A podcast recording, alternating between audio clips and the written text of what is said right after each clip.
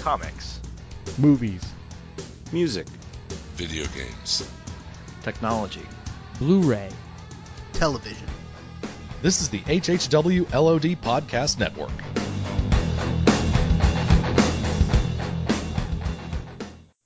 Today's podcast is brought to you by Audible.com. Get a free audiobook download at www.audibletrial.com slash outnowpodcast.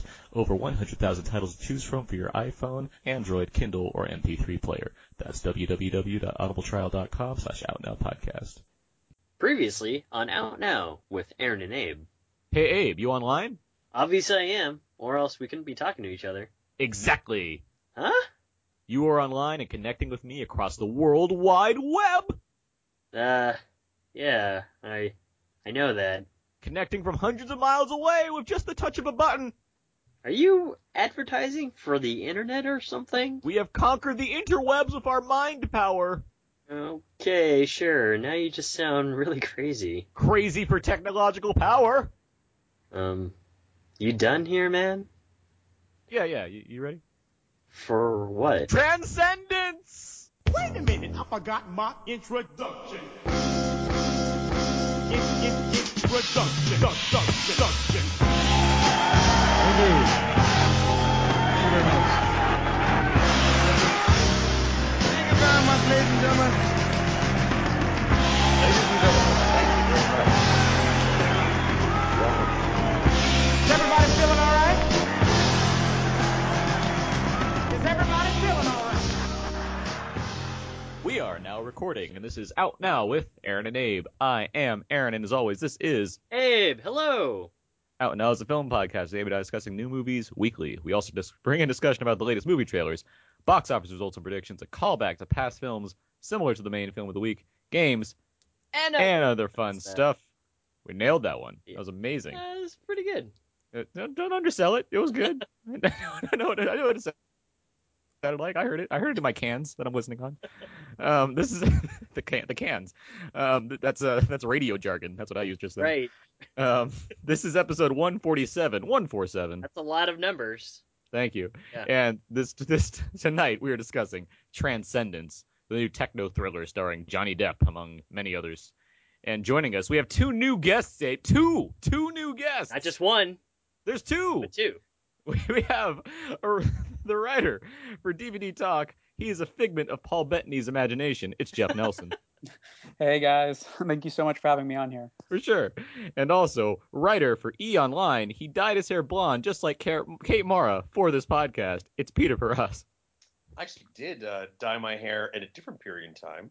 Uh, yes. Hello, guys. How's it going? Oh man, we gotta hear that story later on in the show. Very good. How are, how are you guys doing today? I'm doing pretty good. Great. Nice uh, Easter. Yeah, happy Happy Easter Happy Sunday Easter. to all the least Yes. to all the listeners out there. Happy 420. That and that, that is 420. Yes. happy is happy Earth, is it Earth Day? I think Wait, is it it yeah. is it is it Welcome to Earth Day? No, that's the 22nd. Well, that's the that's a 22nd. callback. that Yeah, that's the 22nd. Well, when this podcast is released, it will be Welcome to Earth Day. That's the only way I call it now. Welcome to Earth Day, and um, you guys, you know, you'll be really excited about. it, I'm sure. You'll all be going to see Disney Nature's Bears. I'm sure. Um, without that, with, all that nonsense out of the way, happy to have you guys here. Let's go over some announcement stuff before we get underway with things. Uh, first up, our 150th episode is coming, Abe. That's uh that's coming up fairly soon. Very soon, yes. And uh, yeah, we have a big plan for that episode. Should be a lot of fun. And um, that's also going to signal the the release of d- version 2.0 ish of the podcast. Not too many changes, but we got some changes lined up for I think the. it's I think it's a larger version than that. I think we've been iterating for quite a while. It's got to be like Okay. version like three now, point seven. 3.7, we'll Yeah. call it that. Out now version 3.7. Uh, Please no don't throw those discs away when they come into your mail. Three Yeah, no, up, no, no updated downloads necessary. Just you know, feel feel free to keep subscribing and listening. Um, but with that said, iTunes reviews and ratings, it is good to get those. And we're still we want we had our we set up our goal a few weeks ago to get seven new reviews when we were seven weeks away from the 150th episode, and we, we only need five more. We only need five more iTunes reviews to meet that goal. I think it- it's a reasonable goal, I think, and uh, we've been yeah we've been doing pretty well. And uh, it's nice to get iTunes reviews. It helps other people find the show. It helps our show out in general. So yeah, please uh, keep please keep sending those in. And uh, yeah, there's that. What else? Thank you to Shalem Ben Savinga, who has kindly made us a new profile picture for our our our, Facebook page, facebook.com slash out now podcast. He he uh, he took a he took a picture of Abe and I and drew over. He, he basically rotoscoped it, and it looks amazing. It looks pretty pretty badass. I would I would give it two thumbs up. Yeah. He, maybe, he previously, maybe even four. He previously drew myself and the other members of the Walking Dead TV podcast, which I co-host, and it, it's currently my profile picture because it's amazing. I, I like that picture quite a bit. Now he now he's given us he he's given out now the same treatment, and I love it. There's that. What else? Um, WonderCon. WonderCon's been happening all weekend, and I've been there. Um, WonderCon, for those that don't know, is very similar to Comic Con. It's just like a lighter version. I was explaining to the other guys right before we started recording. It's basically like a, pr- nice prep for uh, for Comic Con. Nice way to get the get the gears turning so you're ready for July when it's hot and way more crowded.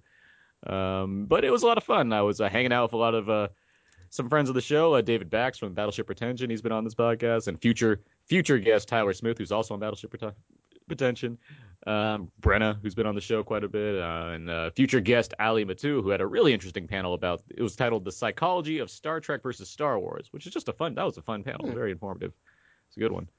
And the panels in general, we saw some Godzilla footage, saw some Dawn of the Planet of the Dawn of the Planet of the Apes, which looks terrific. Oh, they showed us they showed they showed us a clip and they said, "Be warned that the effects aren't quite finished yet." They showed us the clip. I have no idea what they need to finish because these apes look fantastic. I don't know, like, Whoa, it, cool. which which just means it's gonna look better than that. Like They- that's my yeah. only response because They've got to work on the, the hair physics, man.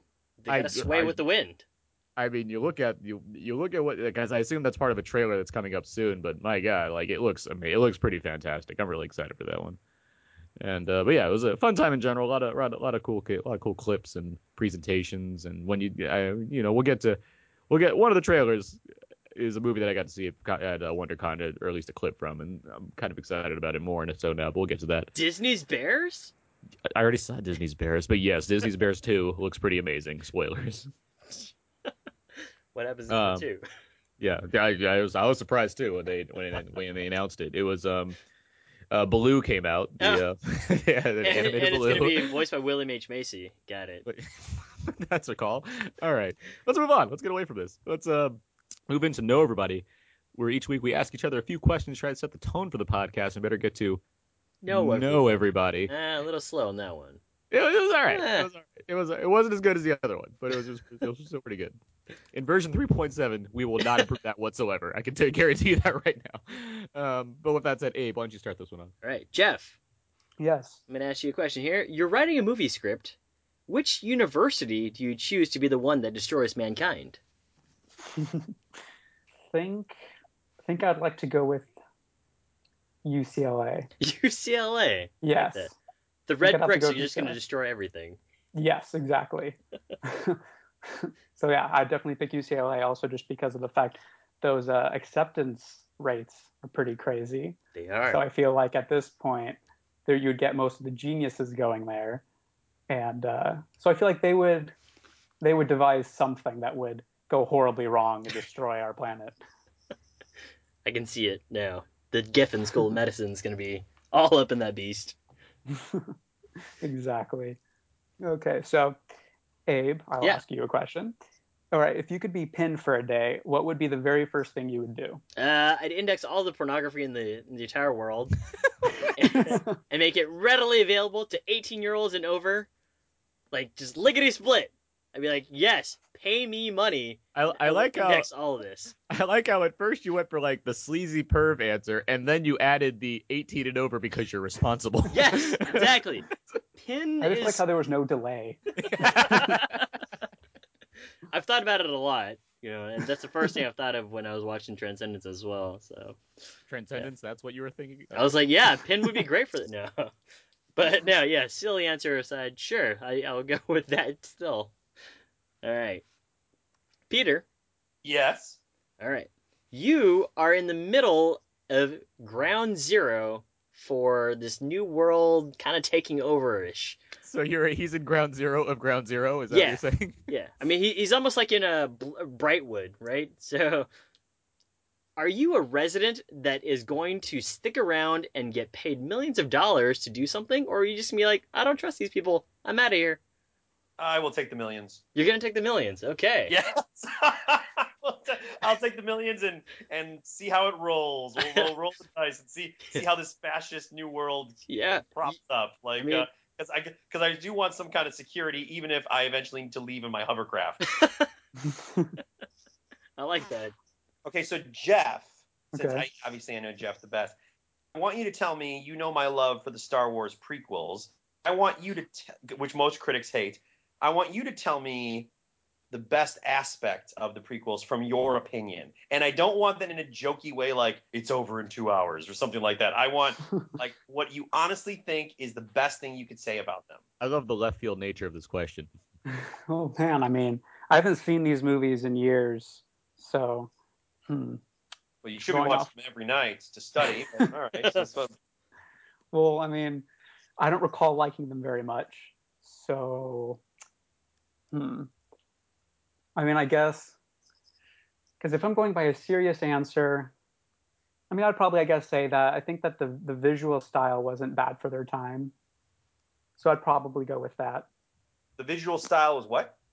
That I think that the visual style for their time was pretty good. So I would say the visual style from what I remember of it, because again, I it's been so many years since I've seen any of the Star Wars films. I was hoping for a comment on the Bush administration uh, with Palpatine, but you know what? I'll take that. It's fine. Okay, cool.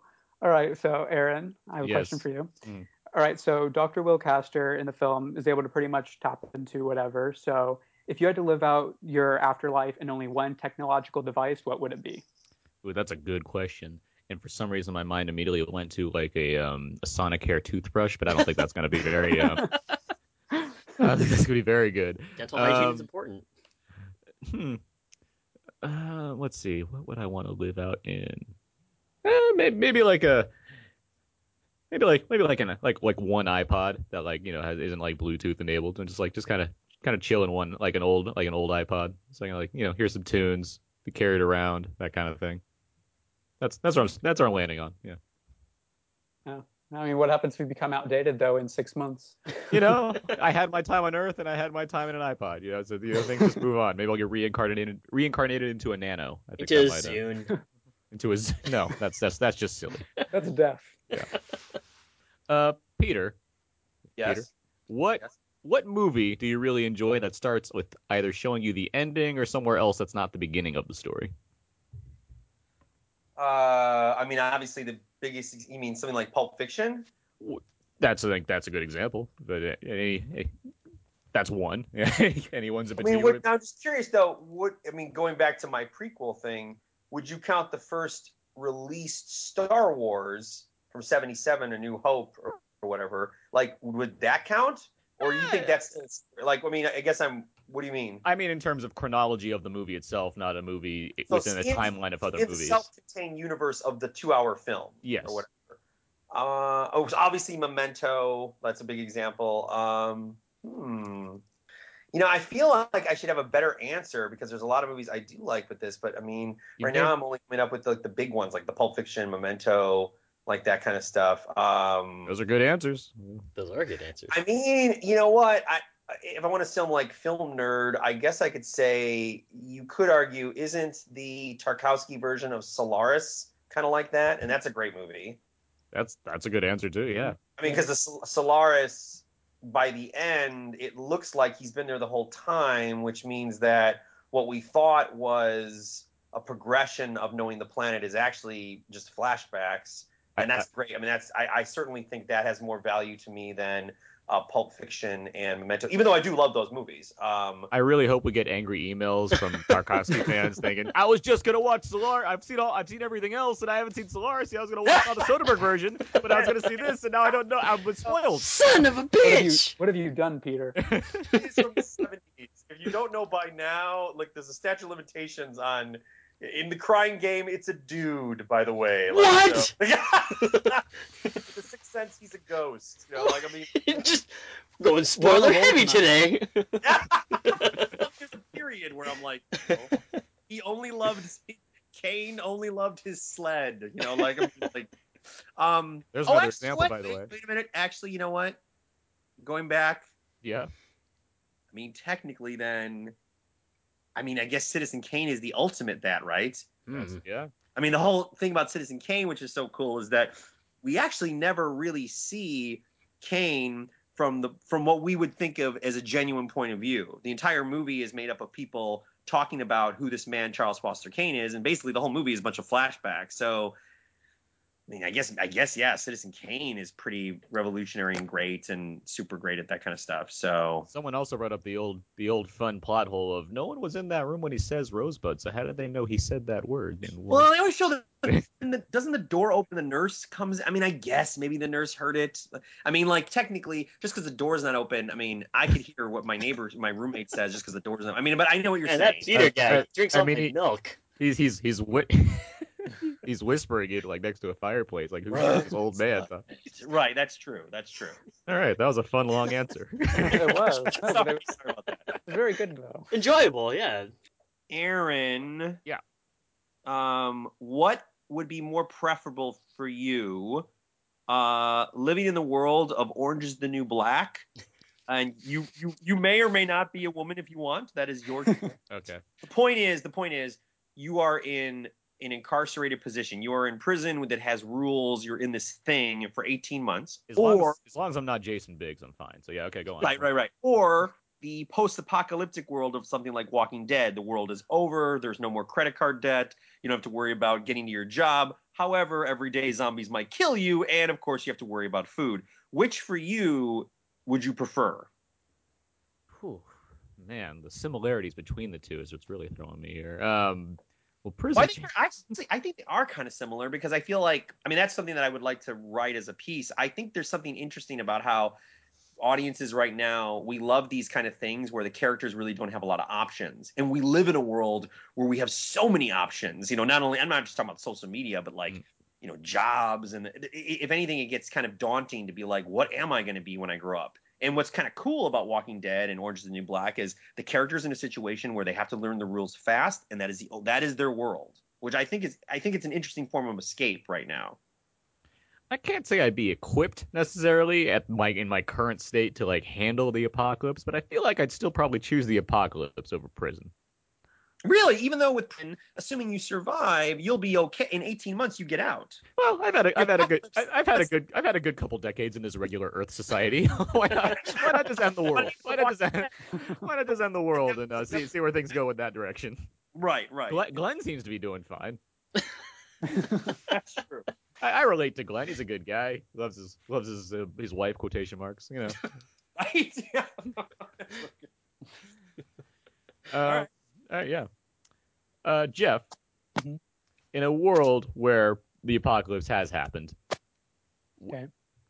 who wins in a battle because somehow this all ha- they like they managed to find themselves and are like we need to battle each other between the Apple geniuses and the staff at Google. Mm. Um, I think I would have to say Google. You think so? Yeah, I think it's just because they kind of strike me as this world domination type of company where they just kind of have their hands in everything, opposed to Apple. Yeah, they do have a lot of a lot of you know variety and whatnot, and I personally love Apple, so this is coming from an Apple person. um, but I still feel like Google would somehow have more resources to fight. All right. So I like I would pick answer. Google. All right, so uh, Peter, um, mine's another kind of uh, versus question. okay go ahead It's uh, in so in, also again post-apocalyptic and everything. So just to involve transcendence. So you have PINN. What would win if if these two systems were to go against each other? PINN and Skynet. what would what would overtake? Well, you know, it's weird though. We've never. Uh, that's interesting. Actually, that's not what I thought you were going to say. I thought because when I was watching Transcendence, I was thinking more of like the MCP from Tron, like because because I feel like the thing never really has much of a personality. It's it's this kind of like faceless machine that makes a decision and to wipe out mankind. Whereas I feel like PINN. And again, we can get into this transcendence. There's kind of a point of view, a personality, which is why I think the MCP. But if that's your question, um, you know, I guess I would give it to PINN because I feel like PINN might be able to, with somewhat of a human or organic intuition built in the programming, they might be able to outsmart because basically I feel like Skynet is not really thinking as much as Skynet is just it weighs the pros and cons and then that is the decision. And I mm-hmm. feel like someone with it that's kind of like saying a person who's playing chess, you know, who has intuition versus a person who's just like, well, these are the rules. I'm always going to go with the person who might be able to make a left field, you know, uh, turn that the program's not considering. So I would go with the PINN. Okay, I mean, because I was go- I was kind of going through that through the side of, uh, I mean, obviously, I, actually, I can't really go into that because no spoilers, but um, yeah, okay, I, I definitely see where you're coming from. Um, definitely makes sense. Uh, I was thinking more of the, also kind of just the force of Skynet versus uh, obviously that's PINN true. is still Yeah, Skynet did act like immediately. Yeah. yeah, opposed to PINN That's- is still that's- kind of growing and it has this long kind of it takes a while.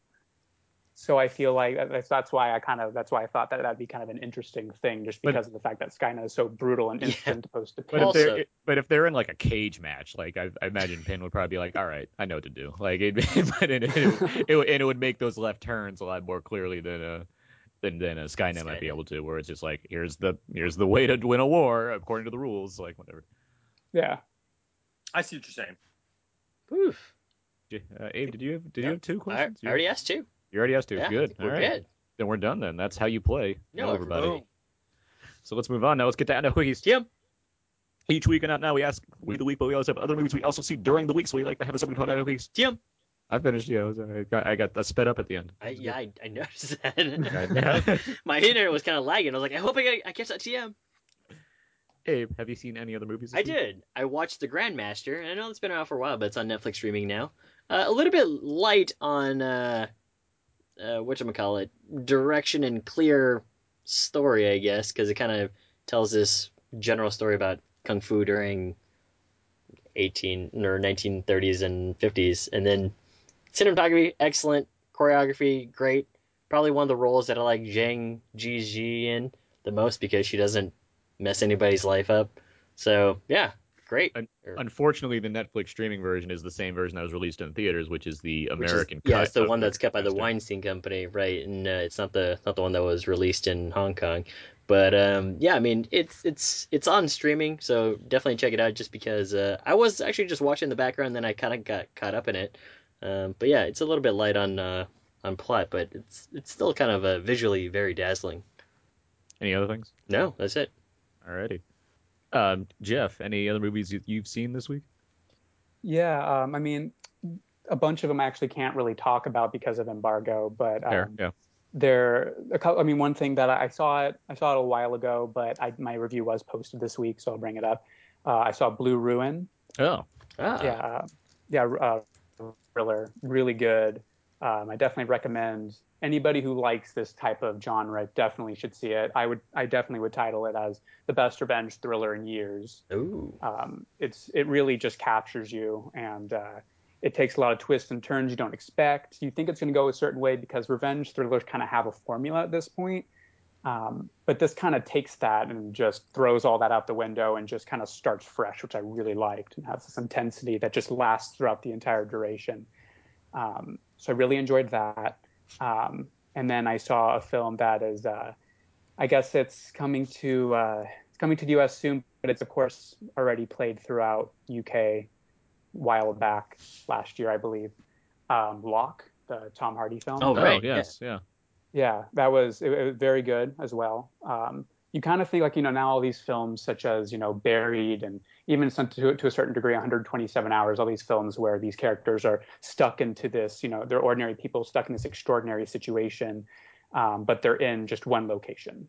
Mhm. Um, and you know a lot of people think like oh how is this going to move? Is it going to move really slow? Is it going to be boring because there's no really movement in, in terms of location? But it does a really good job of even though it's just Tom Hardy in a car the entire time and you don't see a single actor for the entire film other than Tom Hardy, he carries it extremely well um, because it's kind of this thriller drama where um, you kind of have him dealing with all these these issues where his world is essentially crumbling around him through a series of phone calls, and uh, I just thought that it carried itself very very well. Um, so I mean, I, I out of those two films, I definitely saw some some good films um, this week. But yeah, the rest of them, fortunately, I can't talk about quite yet. And well, Locke is from Stephen Knight, correct? Who uh, Yes. who, wrote Eastern Promises? Oh. Yeah. which I'm a huge fan of, and so I've been wanting to check out other things that he's done. So yeah, I'm looking forward to Lot quite a bit. Same Yeah, here. yeah, definitely see it. I've heard good things about Blue Ruin too. Yeah, I've been wanting to check that one out too. Uh, Peter, any other movies that you've seen? I would agree with Jeff. I think Blue Ruin is fantastic. Um, what I've been doing lately, though, is a little less uh, uh, normal critical critic savvy. Although I gotta say, yeah, Blue Ruin's great. I haven't seen Locke yet, um, but um, I've been watching a lot of like, I guess, essentially direct-to-video horror films on Netflix. you know, there are always movies that are like one, two and a half stars. And like, these are all terrible. Like, you know, and and most of them are pretty terrible. Uh, but I I have liked a few. So I guess that would be. Uh, I liked this one called The Caller, which was a woman who, a woman in our world. I mean, in modern times, okay, I was like, I, Sorry, what, what so- other worlds are in this movie? it's a phone call. Uh, I guess on a, I don't know why she doesn't have a cell phone, but for some reason she's a, a landline or an apart in her new old apartment or whatever, and she gets a call from a woman from the 70s. And basically, the hook is that you know the woman from the 70s can kind of affect the future because if you tell her certain things, then she can do things, and you know murder and conspiracies evolve and stuff. But I actually I thought it was pretty entertaining. Like, like- I mean, again, I'm not saying it's great or anything, uh, not- but I I liked it. You that know, sounds like uh, that sounds like Frequency with uh, Dennis Quaid and Jesus. Oh, maybe yes, yes. Like, uh, Sorry, I sorry, I meant to say JC, as in Jim Caviezel. right. Jim Caviezel. the other thing was, um, I because I was going to go see Oculus, which I really liked. I feel so bad that Oculus got destroyed by Captain America. Um, but I really liked it too. yeah, I saw his first movie on Netflix, uh, Absentia, uh, which also was pretty good. That was, a, I guess, that was a Kickstarter project. It was a horror film that he shot in, I think, mostly like Glendale or kind of that area or whatever. And I really liked Spookiest it. of LA suburbs. yeah, yeah, that kind of LA feel and uh and yeah, I like that. So yeah, I've been on this weird kick lately. I've been trying to find like just kind of horror films that you know, are most of them are probably pretty dumb or whatever. But I'm always hoping that I'll find a gem that's like, oh, that's pretty good, you know. So I mean, because I mean, as you guys know, as a critic, it's like so many movies go to Scream Fest or Fantastic Fest that by the time I, I see them or maybe you guys see them, I've already heard some good word of mouth. You know, even Paranormal Activity back in the day when I saw that, technically I think it had been screened for a year at some other festival, so people were already saying, "Oh, we should check this out." So it's always kind of nice if I can find something where I doesn't I don't feel like everyone's been talking about it forever. So there you go. Cool. Yeah, I, uh, nice. I uh, I searched Absentia on Netflix because I wanted to add it to my queue, and so I got that. And underneath it, I have also Absinthe, which is a documentary about absinthe and the myths and fables about it. I Yeah. don't, I don't know what it would it else be. Of course, it's about that. It's like yeah. A- And and lastly, Agent Cody Banks. Those are the things that came up Agent search. Cody Banks. search for Absentia, Agent Cody Banks. I have not seen that, so that's fine. Did Like, you see Agent, Agent Cody Banks too? No, no, I have not. I have not seen any Agent Cody Banks. No, not You're not co-writing Agent Cody Banks three. not underwriting it or anything. um, I've seen a few things uh, recently. Um, Peter and I, we both saw The Sacrament on Wednesday. Sure. Could we talk about that? Was I'm that not going to talk about it too much, good mainly because I don't want Yeah, to that's why I didn't bring it up because technically that's a horror film also, but I didn't want to say too much. Yeah, I don't want. I'm not going to spoil it or anything. I'm just going to say it's the new Ti West film. Ti Ah. West, who's done The Innkeepers and The House of the Devil. I will say I liked those films more than this one, but at the same time, I still appreciated what he tried to do with this film. I, You know what? I would agree, although I would I'd go a little further without saying too much, and I would say that because I do like House of the Devil and I do like um Innkeepers more, but I would actually say I actually oh, I even think I like his segment from VHS two more. I really, I, I really like his segment from VHS two. Yeah, so I'm like, I actually, again, I don't want to say too much, but it- without giving too much away, The Sacrament is, I think, it is the first movie that Ti West has done that I have seen that really has no supernatural or paranormal element involved. Okay, that's yeah. that's And great. I'm, and I think that's great um, that he's trying that, but I'm, I don't know, I'm not sure in the execution. But again, I don't want to say too much. So Uh, You'll see it next week, I believe. So, yeah. I'll move. I'll move on from that. I saw at WonderCon today, Son of Batman, which is the new DC animated film, as they've had others like The Dark Knight Returns, obviously, and they recently had Justice League War, and this film is within that same universe, I guess, for those keeping up with the DC animated fare. And this one is about the son of Batman, of course, Damian, uh, who's been introduced fairly recently. He's from Grant Morrison, did a lot of work with uh, Damian Wayne. It's really bloody and violent for a movie called Son of Batman that's about Batman's son. It has a lot of violence and death in it, which is not something I'm used to seeing. in Damian is like movies. a he's like a he's like a loose cannon. He's a brat. He is. That's what he is. And uh, but you know, if you like these movies, uh, which I think mostly are pretty good, uh, you know, you probably enjoy this one. I've also, and this might shock some of you, even though I do, I've watched so much stuff, it's hard to keep up with everything. I uh, finally started watching Orphan Black um, this week. Um, and I'm almost done with the first season. I'm looking forward to the second season, but that's a terrific show. I, I, I believe you guys are watching it. I think No, it's in, well, that's interesting you say that because um, I'm a big fan of Orphan Black. Um, you know what's weird about Orphan Black though is what I like about Orphan Black is pretty much her, uh, Yeah. Tatiana.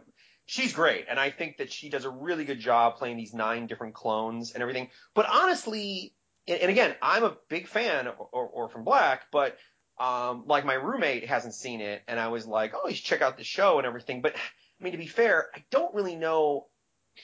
I don't know if I really think Orphan Black is really such a great plot or anything, or, or like fantastic execution. It's just that it's really great to see one actress have a really good time with these different roles, and that's, I mean, honestly, the twists and turns, eh, they're okay. I'm not like, oh my god, Breaking Right. Bad, watch out. You know, it's not like that. You know, like, uh, Yeah. but again, I, but I do. I am a fan of Orphan Black. You know, but sometimes I feel like it's a little, it might be a little overhyped because I, I don't know if I think the plotting and stuff is really that great. It's probably I mean, because you've also seen it before. I mean, Jet Li did the one. well, there is, yeah, well, there is that too, of course. yeah. Man, that is a show that you just called back to. Our movie you just It's called a back movie. to. Yeah. How many can there be? I mean, I, I haven't finished the season yet, so I can't really I can't debate too strongly about whether or not the plot like holds water or whatnot. But I do agree that Tatiana Maslany is fantastic, and I'm in love with her. And um, so oh, you like, are. yeah, I, I'm declaring that right now. I'm asking her if she'll t- I'm take actually my hand. composing an email right now. Good, you should be. if she can meet you for Valentine's I was- Day I next was- year. I was at a I was at a bar the other day and, and the girl looked kind of like her. Which and I- one? I know that's exactly it. And I was like, I was like wait, which? Like, I think I guess she looks like the Cosima one. Because a lot of people a lot of people probably like say they want to get down with the with with corn with uh, the braided hair with Cosima one, but the soccer mom kind of does it for a lot of people. I think. I love Allison. Awesome. She's yeah, the soccer mom is strangely yeah, she's pretty great. Uh, she's a great character. Yeah.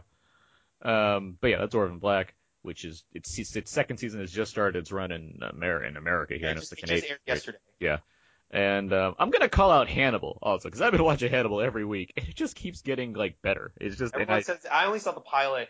Everyone says it's very good. I I thought the pilot was good, but that's all I've seen. it's like so disgustingly stylish. It's amazing. Like uh, it's it's a show that makes me both gross and very hungry, in feeling wise, because it's like it's showing you things that you just don't want to see. But at this, then you're seeing like Hannibal prepare these meals, sometimes out of humans that are just look amazing to eat. Like it's like oh, and along with the fact that yeah, it's well acted and blah blah blah blah blah, great story, what have you. But I mean, in terms of like gut like guttural gut feelings I'm getting from the show, it's pretty damn effective.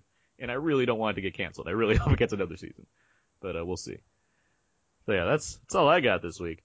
Um, uh, which was four things, so whatever. Let's move on. Let's. Uh, that was Anna Cookies. Yep. And anyway, Boom. we can uh, move Anna Cookies. Yep. Yes, all right. Almost had On you. it, dude. Almost had you. Let's move on now. Let's get to our trailers each. Yep. Oh. Let's get let's get to our trailer talk now. Each we can talk about some of the newest movie trailers and what we think of them when they're coming out and what have you. The first one we have is Gone Girl. This is the new movie from director David Fincher. It is true to form another kind of pulp novel that you can find in most grocery stores that he's adapted into a feature film. Um, it involves a man whose wife has gone missing and is eventually found dead, and how he, played by Ben Affleck, gets drawn into this kind of media frenzy surrounding whether or not he was in one, in fact, the one that that has murdered her. Um, again, it's from David. Well, uh, actually, wait, Aaron. yeah. Uh, Huh? Just gotta gotta make a correction there. Uh, just because. So you did not read the book. No. Okay. Well, just I'm so you going know, off what I, I heard in the trailer. That's what I'm going off. Because it is, I mean, because I watched the trailer too, but technically, uh, you, I, I'm not gonna say, I, I'm, I'm certainly not gonna ruin it. Um, but she is missing. Um, even in the trailer, you don't necessarily know if she's alive or dead. That's not I mean, I saw. I thought that she was dead from the trailer. I Yeah, didn't that's what I book. got. Yeah. You think- I, I, I'm I got. you I saw. I, I saw an Entertainment Weekly cover with like him leaning next to like a dead body of Rosamund Pike. It seemed pretty clear that she was supposed to be dead. right, and then this in the shot in the trailer where she looks like she's uh like a corpse underwater. Yeah, that helps too. Yeah. I'm wondering if that's That, that's to be kind of like what a, sold it. Yeah, I'm wondering if that's supposed to be like a dream sequence because I was like that doesn't Could make be. any sense. Yeah, so Everything I, would just say- described about the movie is based on what I saw in the trailer. That's Right. it. So I would say hold your uh, hold on that. It's like uh, uh, I I, um, I really thought that I thought it was a really good book. Um, and I love David Fincher. I'm a huge fan. Um, and I'm very curious. And I like Rosamund Pike and everything. And I think Ben Affleck's not a bad choice. But I am curious. And again, I would never give any spoilers away. But the structure of the book, Gone Girl, is it it vacillates every other chapter. The first one chapter takes place from the Ben Affleck point of view in the present tense, which is, oh my God, my wife is gone. It looks like there's been a struggle. What the heck has happened? Then you go to the next chapter, and the next chapter is a journal that takes place five years earlier, and it's from her point of view, and it's basically when she fell in love and met this guy. And the idea is you're reading that you're reading her journal, which leads up to their, which is about their relationship, and then you're reading the present tense, which is, oh my God, what happened to my wife? I'm really curious to see how David Fincher is going to pull this off in a movie because it's because I'm sure. I mean, you guys know this isn't giving it away. There's a huge twist because it's a it's a big pulp novel. Yeah. I'm not really sure how this works as a movie. It works as a book. I'm not sure how you could do this visually, so I'm really curious to see how he's going to pull that off. Um, but yes, I mean, I'm I'm very excited. I can't wait. I thought also one more thing. I'm sorry, I'm rambling. I thought it was an interest. It was interesting that the last movie David Fincher did, he had that fantastic uh, Led Zeppelin cover from uh, Karen O with Yeah. that crazy dragon tattoo. Like you know, it's the feel bad movie of the summer of Christmas or whatever. And this is such a different type of tone. I just, I just thought it was interesting that these are his two teasers for his latest films. You know. Yeah. No, I agree.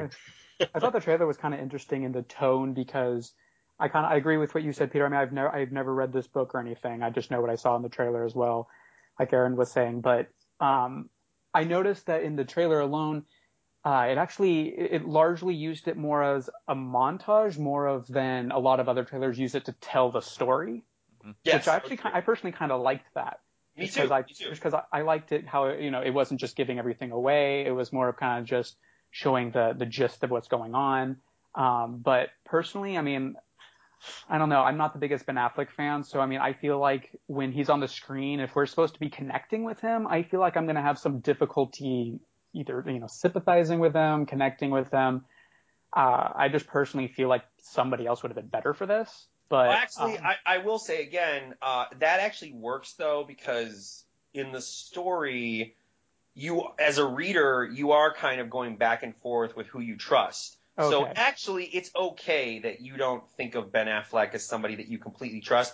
You should kind of see him as like, well, do I believe him? Do I not? So actually, that kind of works. I, you know, Okay. I would agree with you. That's not who I, I would not. I would not have cast Ben Affleck as Batman or as this character. But I mean, like, but that doesn't mean he won't do a good job. I mean, he, he might be fine.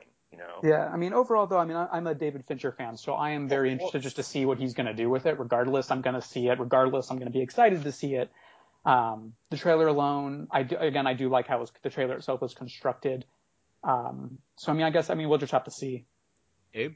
Yeah, I was also a big fan. I'm, I'm basically uh, on board here with Jeff as well. I'm kind of interested to see what's going to happen, and I like the way that the uh, the story doesn't really tell you if he did it or not. I mean, maybe it, you can conclude and infer from it, but I'm kind of curious as to why they would show you all this and not have like what uh, Peter had said a, a plot twist uh, where it's like dun dun dun because this would be too straightforward if it was just you know a linear trailer like this and then the movie is also just very linear. It'd be really boring. Right. I mean, it's very much the kind of trailer that, like, I mean, in a weird way, almost kind of like the social network, where if you're a fan of David Fincher's, then you're excited because you're like, well, it's David Fincher. There's no way he's he's not just doing this as some generic story. But if you don't know David Fincher and you just see some trailer, you're kind of like, eh, it looks like Ben Affleck may or may not have killed some girl. Who cares? Like, I mean, like, it, I I see what you mean. Like, it is kind of like, yeah, that's not that compelling, you know? Yeah. Like, so I I, I would agree. There has to be more to it, yeah. So that's why I'm I'm kind of very interested to see it. And also Rosamund Pike, super hot. Oh, of course, she's gorgeous. Yeah, absolutely hot. I felt I felt so creepy for her in the. uh even though I'm, I'm a huge fan of Tom Cruise, when did you guys see Jack? Jack Reacher. Yeah, Jack. Yeah, it's like, Oh, he's like he's like all shirtless and oiled, and it's like, oh, what's going on with this? I was like, oh, please. I was like, that is not making me comfortable. I do not want to see that. Like, but yeah, no, no, no. I, uh, I'm, I'm still excited about it because, yeah, because it is, you know, uh, David Fincher and everything. A lot of people say um, when they see certain directors, they're just like, all right, I'm gonna go regardless. But David Fincher, I love David Fincher, but I don't want to like not see his trailers because he always has great trailers for his movies. And Gone Girl was a great trailer, regardless of like what the end product is, regardless of what the source material is. I just love seeing his little short films turn into trailers. Like that Social Network trailer you brought up is just an amazing little film with the Yes, with I the, agree. with the with the choir singing Choir, yeah, singing creep. song. Like, and this one has a she. Is it she? Um, and it's just it's just this lovely like piece of like filmmaking that's like encased in three minutes. And I you know now I'm gonna get like what a two hour version of that. Like that sounds just amazing to me. I like this cast. I I think for the story I'm being told, I do think that Ben Affleck kind of fits this. Ro- having not read the book, based on what I'm seeing, I like the idea of Ben Affleck as a guy who you're not necessarily sure if you can like or not because he seems to have that kind of status and despite being a best picture winner Oscar winner receiver now. I mean he still has that this weird kind of status of uh, do I like Ben Affleck or don't I? And that kind of fits with the idea of a guy who's caught in this did he do something with his wife or didn't that it fits to me also Tyler Perry's in this movie for some reason so there's I mean I thought that was the most random thing. I, I, I, re- I like I saw I saw like him pop up and I'm like wait a minute did I just cro- did I just cross Alex Cross because It almost- it's just so weird. Oh, no. It almost it almost completely turned me off, and I was like, okay, well, I guess he's in it, but ah, no, no, no, everything else is going for me, so I'll leave it alone. Yeah, but then then like Neil Patrick Harris is also around apparently. So I mean, there's a lot of a lot of things going for this movie. Besides the fact that it's just David Fincher, I love David Fincher. Like he's, I mean, on a if I like randomly name favorite directors of mine, David Fincher's one that comes up fairly quickly. So, but yeah, Gone Girl opens in theaters October 3rd this fall. Yeah, so now we do have Lucy, and this is the new film from Luc Besson, who has directed a few films in recent years, actually, including last year's The Family, which is horrible. Um, but but um, he- he's he's had a few a few things here or there, but this is like his this is like his first return to like to like hard action since The Fifth Element back in '97. May- may- If you want to count The Messenger, Joan of Arc, good for you. But like in terms of like his kind of kind of like straightforward, not even straightforward, but kind of action heavy movies. The Fifth Element, Leon, La Femme Nikita, his 90s movies. This is like a kind of return to that, it looks like. This one stars Scarlett Johansson as a woman who's caught up in a situation where she's smuggling something inside of her stomach, only to have that something start leaking inside of her, making her super smart, unlocking the, the entire her her mind. Apparently, that's that's a way to say it. She's Uh, transcending. She's transcending. She's limitless. Um, and uh, Two they- references in one sentence. yeah. exactly. And uh, she's uh, she's apparently fighting off Old Boy while Morgan Freeman narrates. So we'll see where that goes. With that said, Jeff, what do you think of the trailer for Lucy? Uh, I'm not gonna lie, I, I'm kind of mixed on it. Um, I love Scarlett Johansson, especially especially in recent years. She's just been doing one hit after the other, great performances. Um, I think it looks like it could be interesting, but again, I'm kind of iffy on it. I feel like it could go, it could go either way. Um, and I know that uh, Luc Besson, he's been more of doing a lot of writing for action films. Um, like I know he wrote, then he wrote the Taken movies, Yeah, the Takens, the Transporters. Yeah. all that stuff. Um, but yeah, I, I, again, I'm kind of interested to see, but at the same time, also, I know everybody, I'm gonna, I know I'm gonna get a lot of hate messages for this, but I feel like I'm one of the only people who just is like another movie with Morgan Freeman. I can I can understand that. Like, cause I think he's a great actor. He is. He's a great actor. Of course, one of the best narrators ever, but I feel like it's kind of getting to the point where it's now just Morgan Freeman playing Morgan Freeman. It's not him playing a character anymore. Um, so he's great at playing Morgan Freeman, obviously, but I'd kind of like him to see him actually play a role. And this kind of looks like it's still the same of Morgan Freeman playing Morgan Freeman. Apparently, you didn't see Dolphin Tale, but uh, no, I did not. but um, he's in Dolphin Tale 2 this summer, by the way. Just saying, but uh, maybe someone has to catch up on these. and uh, but yeah, I mean, I do I do like the initial concept though. I like the initial concept of you know, uh, obviously, you know, there's the whole myth of saying we only use 10% of our brain. Well, um, from what I got in the trailer, it's kind of this, whatever, whatever was, you know, whatever drug or whatever was leaking, that you know it uh, it, it unlocked 100% of her brain. So if it's almost kind of like if we were created in God's image, then uh, we only use 10% of our brain. So what if that 100% means that it's almost like each each one of us is almost like an individual, like God or a deity of some kind, um, and that with her unlocking 100% of her brain, that she is one of these deities or gods. I think that that's kind of what I got from it. I thought it was really interesting. Um, but again, I still feel like it could go either way. It could either be a lot of fun and cool, or I feel like it could be it could be a complete bomb. So I'm interested just to see more before I really make a final judgment of I think it's going to be good or I think it's going to be bad. Peter? I am looking forward to it. I've been a fan of yeah, Luc Besson I'm hot and cold on. It feels like he's just become like the the guy who produces Taken movies. Um but like um I I I, I really like the idea of someone like Scarlett Johansson becoming the star, not just with theoretically a Black Widow movie. So I'm hoping this is good and not overlong like Domino, you know, like the which would which was kind of Keira Knightley's, you know, type of thing. It kind of felt like even though that was uh, I think that was Tony Scott actually. But, It is, and I'm going to throw in that I love Domino, but move on. Oh, right. I'm a big fan of Domino. It was eight minutes. Was- I'm in the minority. I know this, but I still love Um, Domino. but yeah, like I would love to see Scarlett Johansson in a in a role like the trailer looked like looked like she. I'm sure she didn't do all her own stunts, but the way they shot it, I was like, oh, like the action scenes look pretty good, like you know. So uh, wait, actually, did Luc Besson direct Columbiana? No. Uh, I think that he like no, he, produced that was, it or that was something. another, that was another That was terrible. Corp. Like you know, so because I hope it's way better than that, you know. So, um, but yeah, I, so I, I, hope- like I like the part of Columbiana where the little girl's doing parkour in 1990s. But go on, go on. Right.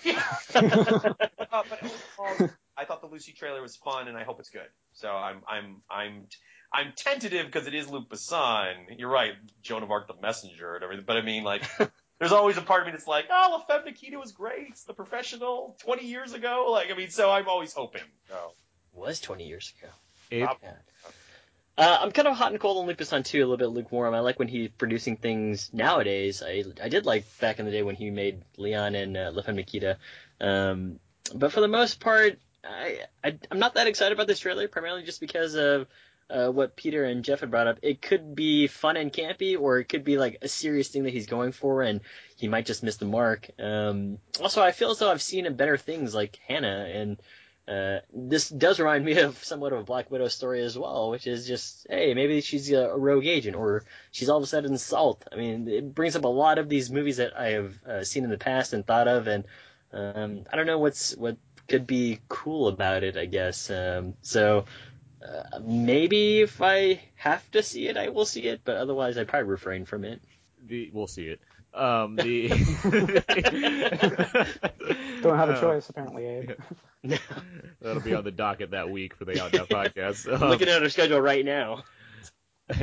I I'm gonna I'll speak on what I saw at WonderCon in a second because it changed my it it, it altered my pers- pers- perspective on this movie. Initially watching this trailer, I was just like, okay, so we got like the even heavier action version of Limitless, a movie that I'm already not a big fan of. But um, I do agree. Scarlett Johansson's been just great lately. I've loved her in everything that I've seen her in in recent times.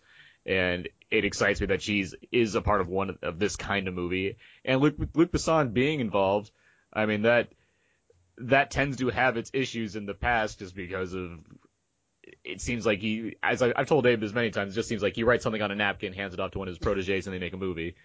Um, from what from what this movie from just the trailer, it looks like a fun concept. It, I I agree with you guys that it could either be like a lot of fun and maybe maybe campy or maybe brush with some cool ideas that like may not get pulled off entirely, but are at least still like interesting to see in an action kind of environment based on Luc Besson's kind of own past credits.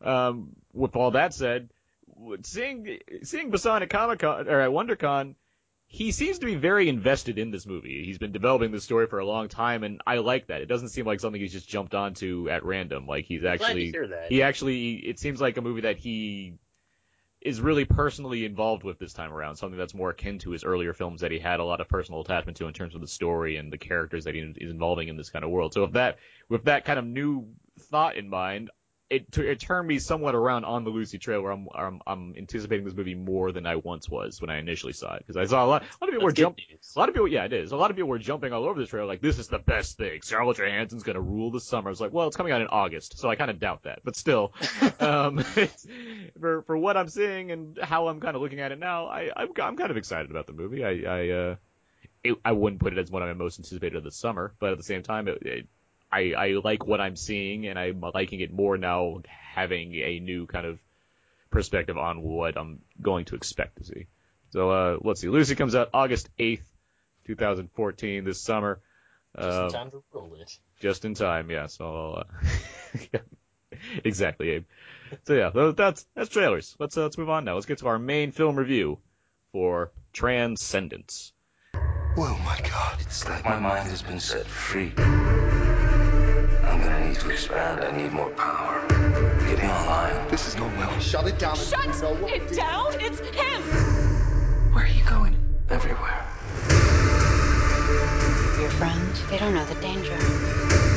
If she connects to the internet, the first thing it'll do is copy itself. And then there is no taking it down. The real will die. Whatever it is, it's building an army out there. What is this? It's evolution. This isn't evolution. It's an abomination. What the hell's happening? I'm able to fix them. This has gone too far, Will. Stop it! I don't understand. This is the future. This is not our future. Evelyn! You're not here with me. Okay, that should have been some of the trailer for Transcendence. This is a film with basically two gimmicks going for it. One is the logline of Johnny Depp's mind is absorbed into a computer. The other is the fact that it, this is the directorial debut of Wally Pfister, the former cinematographer for all of Christopher Nolan's movies. The film is basically a cautionary tale about technology's advancement, which results in Depp being put into a position where he needs to put his mind online to survive in some way, according to his wife, played by Rebecca Hall, and their friend, played by Paul Bettany. This kind of power, of course, takes interesting turns, which leads to some unsavory results, resulting in nanomachines and zombie people and other things like that.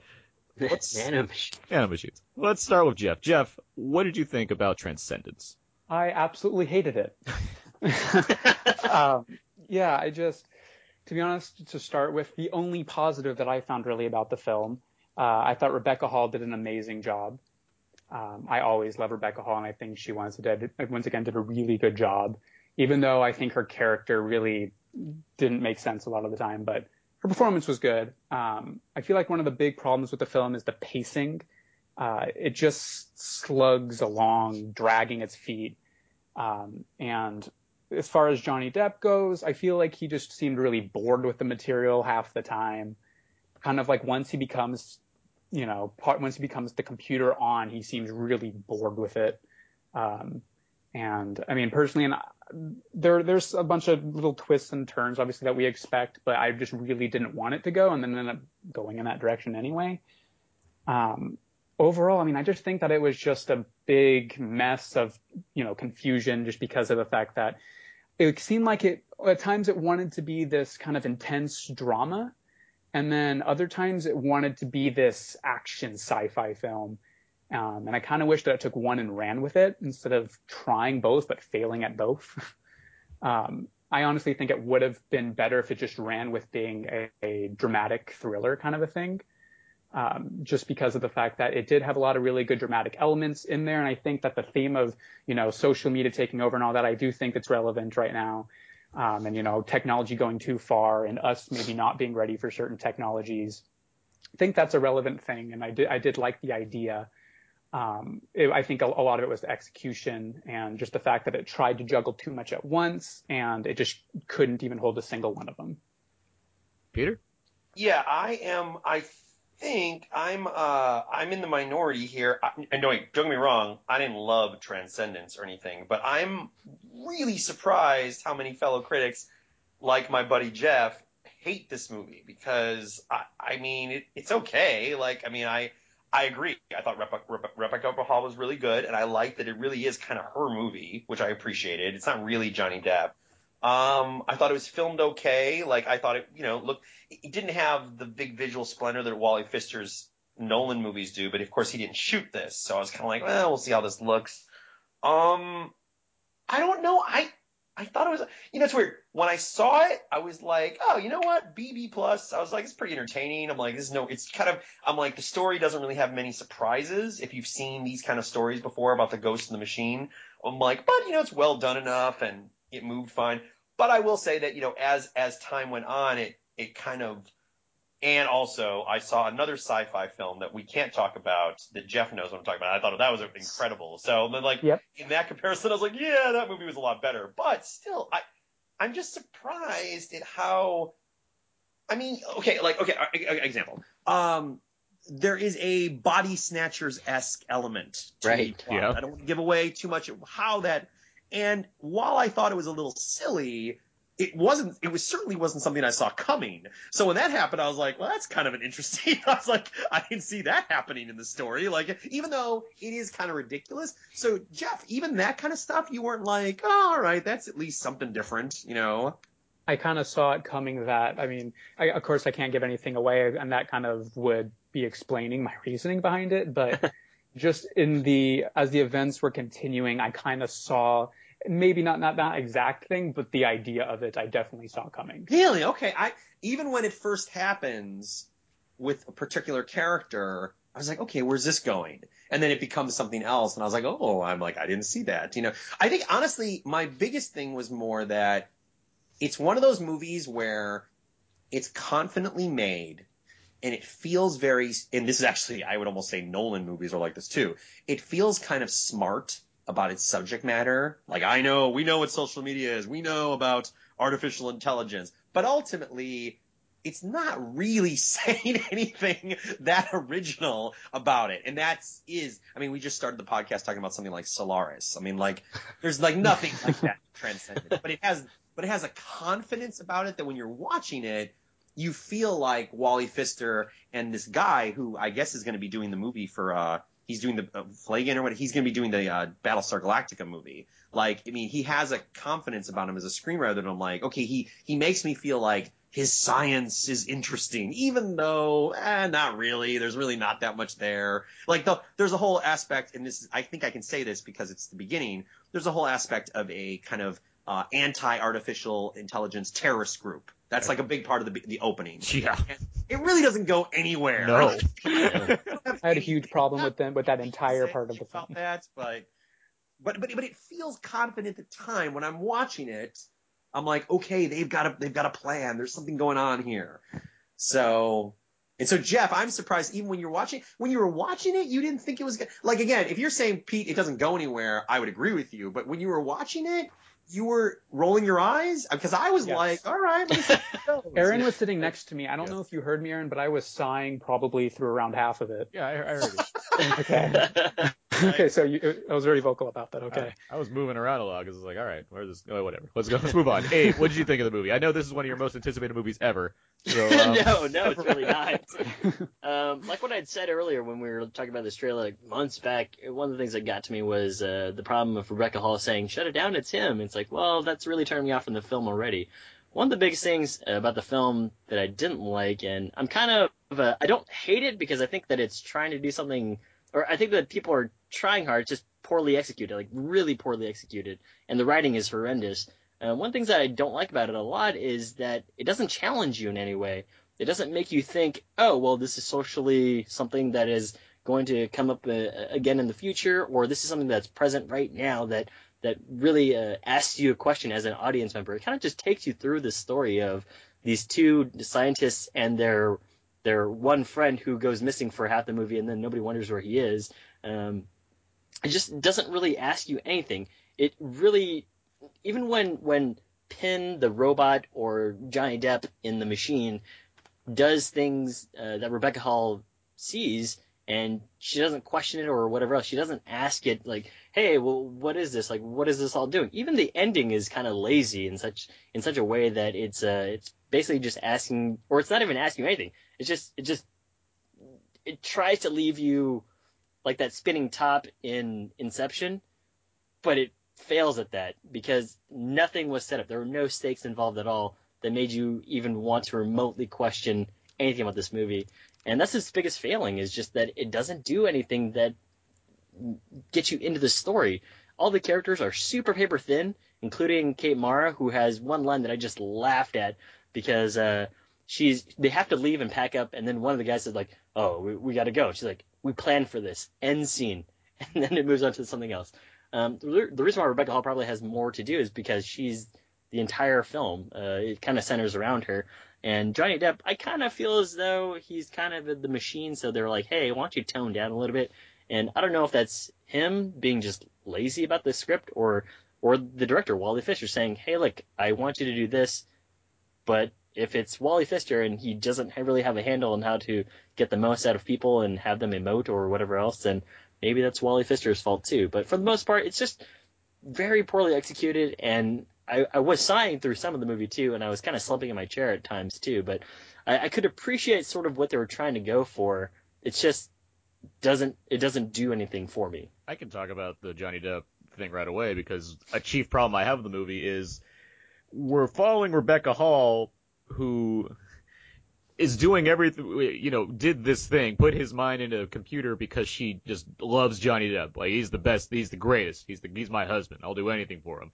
And the movie does not sell this romance to me whatsoever leading up to this point. I get that because they told me they're in love, they're supposed to be in love, but Johnny Depp's not doing like before he gets to the computer, where I don't need him to be, you know, crazy zany Johnny Depp, even though he wasn't that beforehand.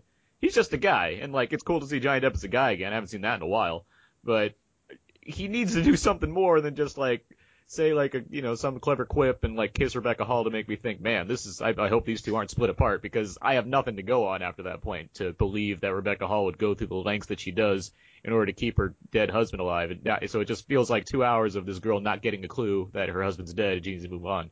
So there's that.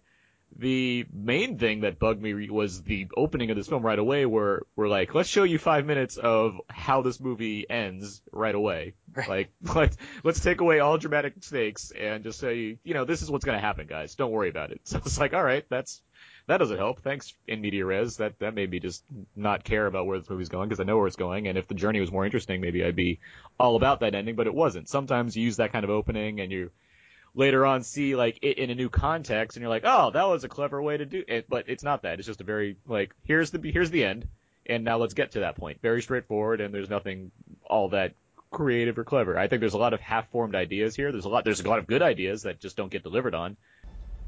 PINN, tell Agent Buchanan about yourself. I am PINN, a physically independent neural network invented by Dr. Will Caster. Can you prove that you are self-aware? That's a difficult question, Dr. Tagger. Can you prove that you are? Um, I think the cast is really just phoning it in. I think Rebecca Hall does fine. I like Rebecca Hall in general. I think Paul Bettany does a good job of putting his cry face on. He seems to cry a lot in this movie. um, so he at least had some emotion to go with it. But like Morgan Freeman and Cillian Murphy, what are they doing in this movie? Like, what do they do? Like, they just walk into a scene like, we got to set up the computers over here, and then that's it. Then they're like gone, and then he comes back later on. Let me pull out my gun. Oh no. Um, I I'm was telling you, it's Morgan Freeman playing Morgan Freeman. I, I like that uh, Cole Hauser lived. That was that was Yes. that was the biggest he lines. that was the biggest surprise to me in the movie. Actually, that Cole Hauser lived. Uh, spoilers. Um, that's the one. That's the one I'll give. That's the one spoiler for this episode. Um, but um, yeah, like I. I wanted to like this movie, and I wanted to be able to be like, hey, there's an original movie, and it has a great cast, and good job, Wally Pfister. But it just didn't give me that. It just gave me this kind of dull experience where you have the semblance of ideas being thrown around to show you about the dangers of technology and whatnot, but I didn't feel like there was anything new being told. If this was, if this came out like after Terminator 2, maybe I'd be like more interested. Be like, oh man, Skynet, that was crazy, right? Oh, there's another movie about computers taking over. That's crazy too. Like I'd maybe be more in that mood. But this movie just feels like, hey, here's you know, technology's advancing, guys, right? Man, we got to watch out for that tech. Here's a terrorist group. Man, they're crazy. They're they're trying to stop it. And uh, whew, we got nanomachines. Remember those from Metal Gear Solid in 1998? I mean, it's just like there's nothing going on here that's all that new. And combine that with the story I get, which has a lot of ter- like just a bad screenplay, my thought, my opinion, and actors that are great but not great in this movie, and you just got a dud, got a dud from me. I'm just, again, I'm. I, I, it's not that I don't think I can see exactly where you guys are all coming from. Um, and Abe, I would agree with you that I love sci-fi that creates a dialogue with its audience. I mean, I love anything that does that, but especially sci-fi where it challenges me, it makes me think about things.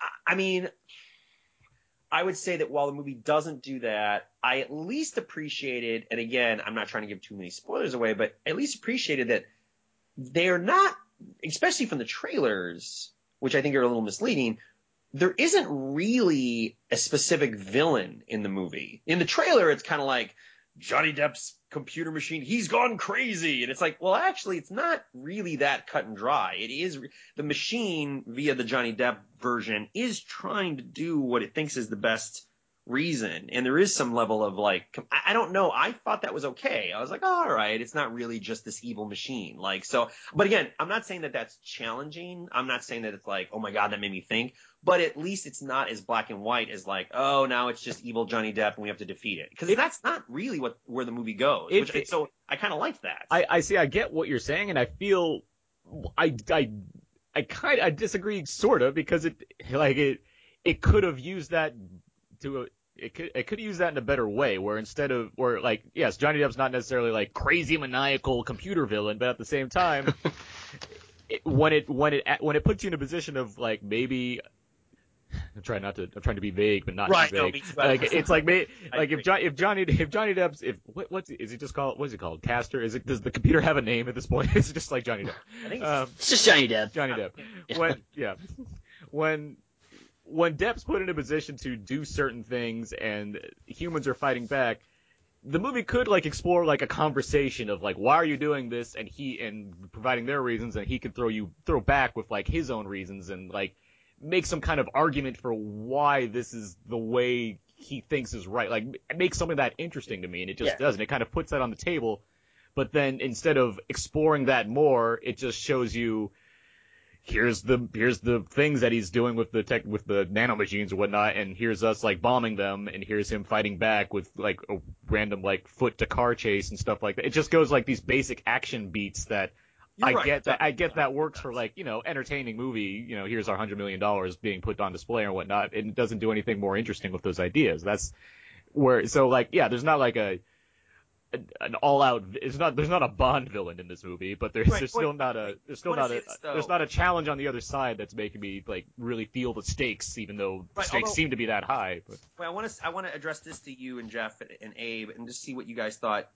I thought, and again, try not to give away too much, that this idea because remember in the very beginning because I don't think this is spoiling. In the very beginning, when, once Johnny Depp becomes the machine or whatever, and that's pretty early in the movie, he I think he asks for more power and Yeah, right away. and they're like, and, and I think Bettany's like, that's weird. That's really not like Caster. That's not like the Johnny Depp. Like he was never like that or anything. And by the time you get to the end of the movie, and he has his realization about, well, no, it wasn't really the Johnny Depp person. It was more this other person. I thought that was kind of interesting. Again, it could have been way more expanded on, and it could have been way more compelling. But at least it was there. That it's like, oh, it's like that's why that character is that. I thought that was kind of interesting. No, I mean, I mean, that's one of the problems that I had too, which is you get to that point toward the end and something is revealed and Paul Bettany's like, dum dum da dum, right, and then and then uh, but Felt they don't, on. yeah, they don't really address it throughout the film, primarily Right. because they have to cut through, like, there's so many characters and they have to cut through all these different sequences. And what what is interesting is what happens when Johnny Depp first gets into the machine. He's like, "All right, I really need to access the internet because I need more power. I need to understand things." And then you you kind of start thinking, "Oh, well, is this good or bad?" Um, that's kind of cool. But then you realize that none of that goes anywhere. Kind of just like the Rift folks, and they're they're so concerned about slapping this thing. They they're they're kind of just all, all the mindset of, "Hey, look." Your your your papers say that you should uh, that technology should aid you and it shouldn't be the one that can that controls you. None of that's really discussed ever, and You're right. You're right. goes Absolutely. No, you're right. It also, I would like to say, just as a, I mean, it's just me being snarky, but I, I find it hard to believe this movie really cost like a hundred million dollars because, like, like, the, like the first Thor film, it basically takes place in a backlot fake desert town. Like I'm just like that's basically it's one of those things where I'm like the whole movie is really not anywhere. Like you know, so it, which is the I'm guessing 60 million went to Johnny Depp. Well, yeah, that's what it is. I mean, look, look, look at this cast: Johnny Depp, Rebecca Hall, Paul Bettany, Cillian Murphy, Kate, Cillian Murphy, Kate Mara, Morgan Morgan Freeman, Freeman, Kate, Clifton Collins Jr. That's Just most of your budget. Yeah. Yeah, like that's that's the budget right there. So yeah, I, I get that it. It's the kind of thing where it's supposed to look shiny, fancy, new because it's a big Warner Brothers release. It it has the semblance of a smart movie. Not take that for what it is in terms of phrasing, but not in terms of actuality. And you get the feeling that man, this is a movie I got to pay attention during if I'm going to like because this is this looks like Inception all over again. But it's not that. It just feels like this like big sloppy mess that's been put up here, and actors like that are all just friends with Nolan, just like signed on for his buddy's movie. That's what it feels like to me. I just no, and I would I would agree with you guys. And Uh, also one one problem I had, um, obviously not to give anything away, but the whole the entire terrorist subplot I thought was just ridiculous. I wish that they just killed that and they just did not have that at all because I absolutely hated where it went with that. Um, I, I mean, I, I go a little bit more into it in my review, but it's just, I don't know. I, I would have been a little, again, a little bit more interested to see this more as like a dramatic thriller more than, you know, If it going was- into this whole, yeah. we have to stop the computer, we have to shut it down. or if and- it if it chose a side like if it was like more like the east where you see it like Yeah, from true. their pers- from when you see it like from their perspective only basically if, Exactly. like if But they made if they kept Depp if they kept Depp like more ambiguous in terms of what his what that whole AI aspect was and like just saw, saw it from blonde Kate Mara's side or you know just don't have him because you I mean at the beginning of the movie you have a dude that's willing to kill himself for like this cause that we know nothing about. So like why do I care about this cause?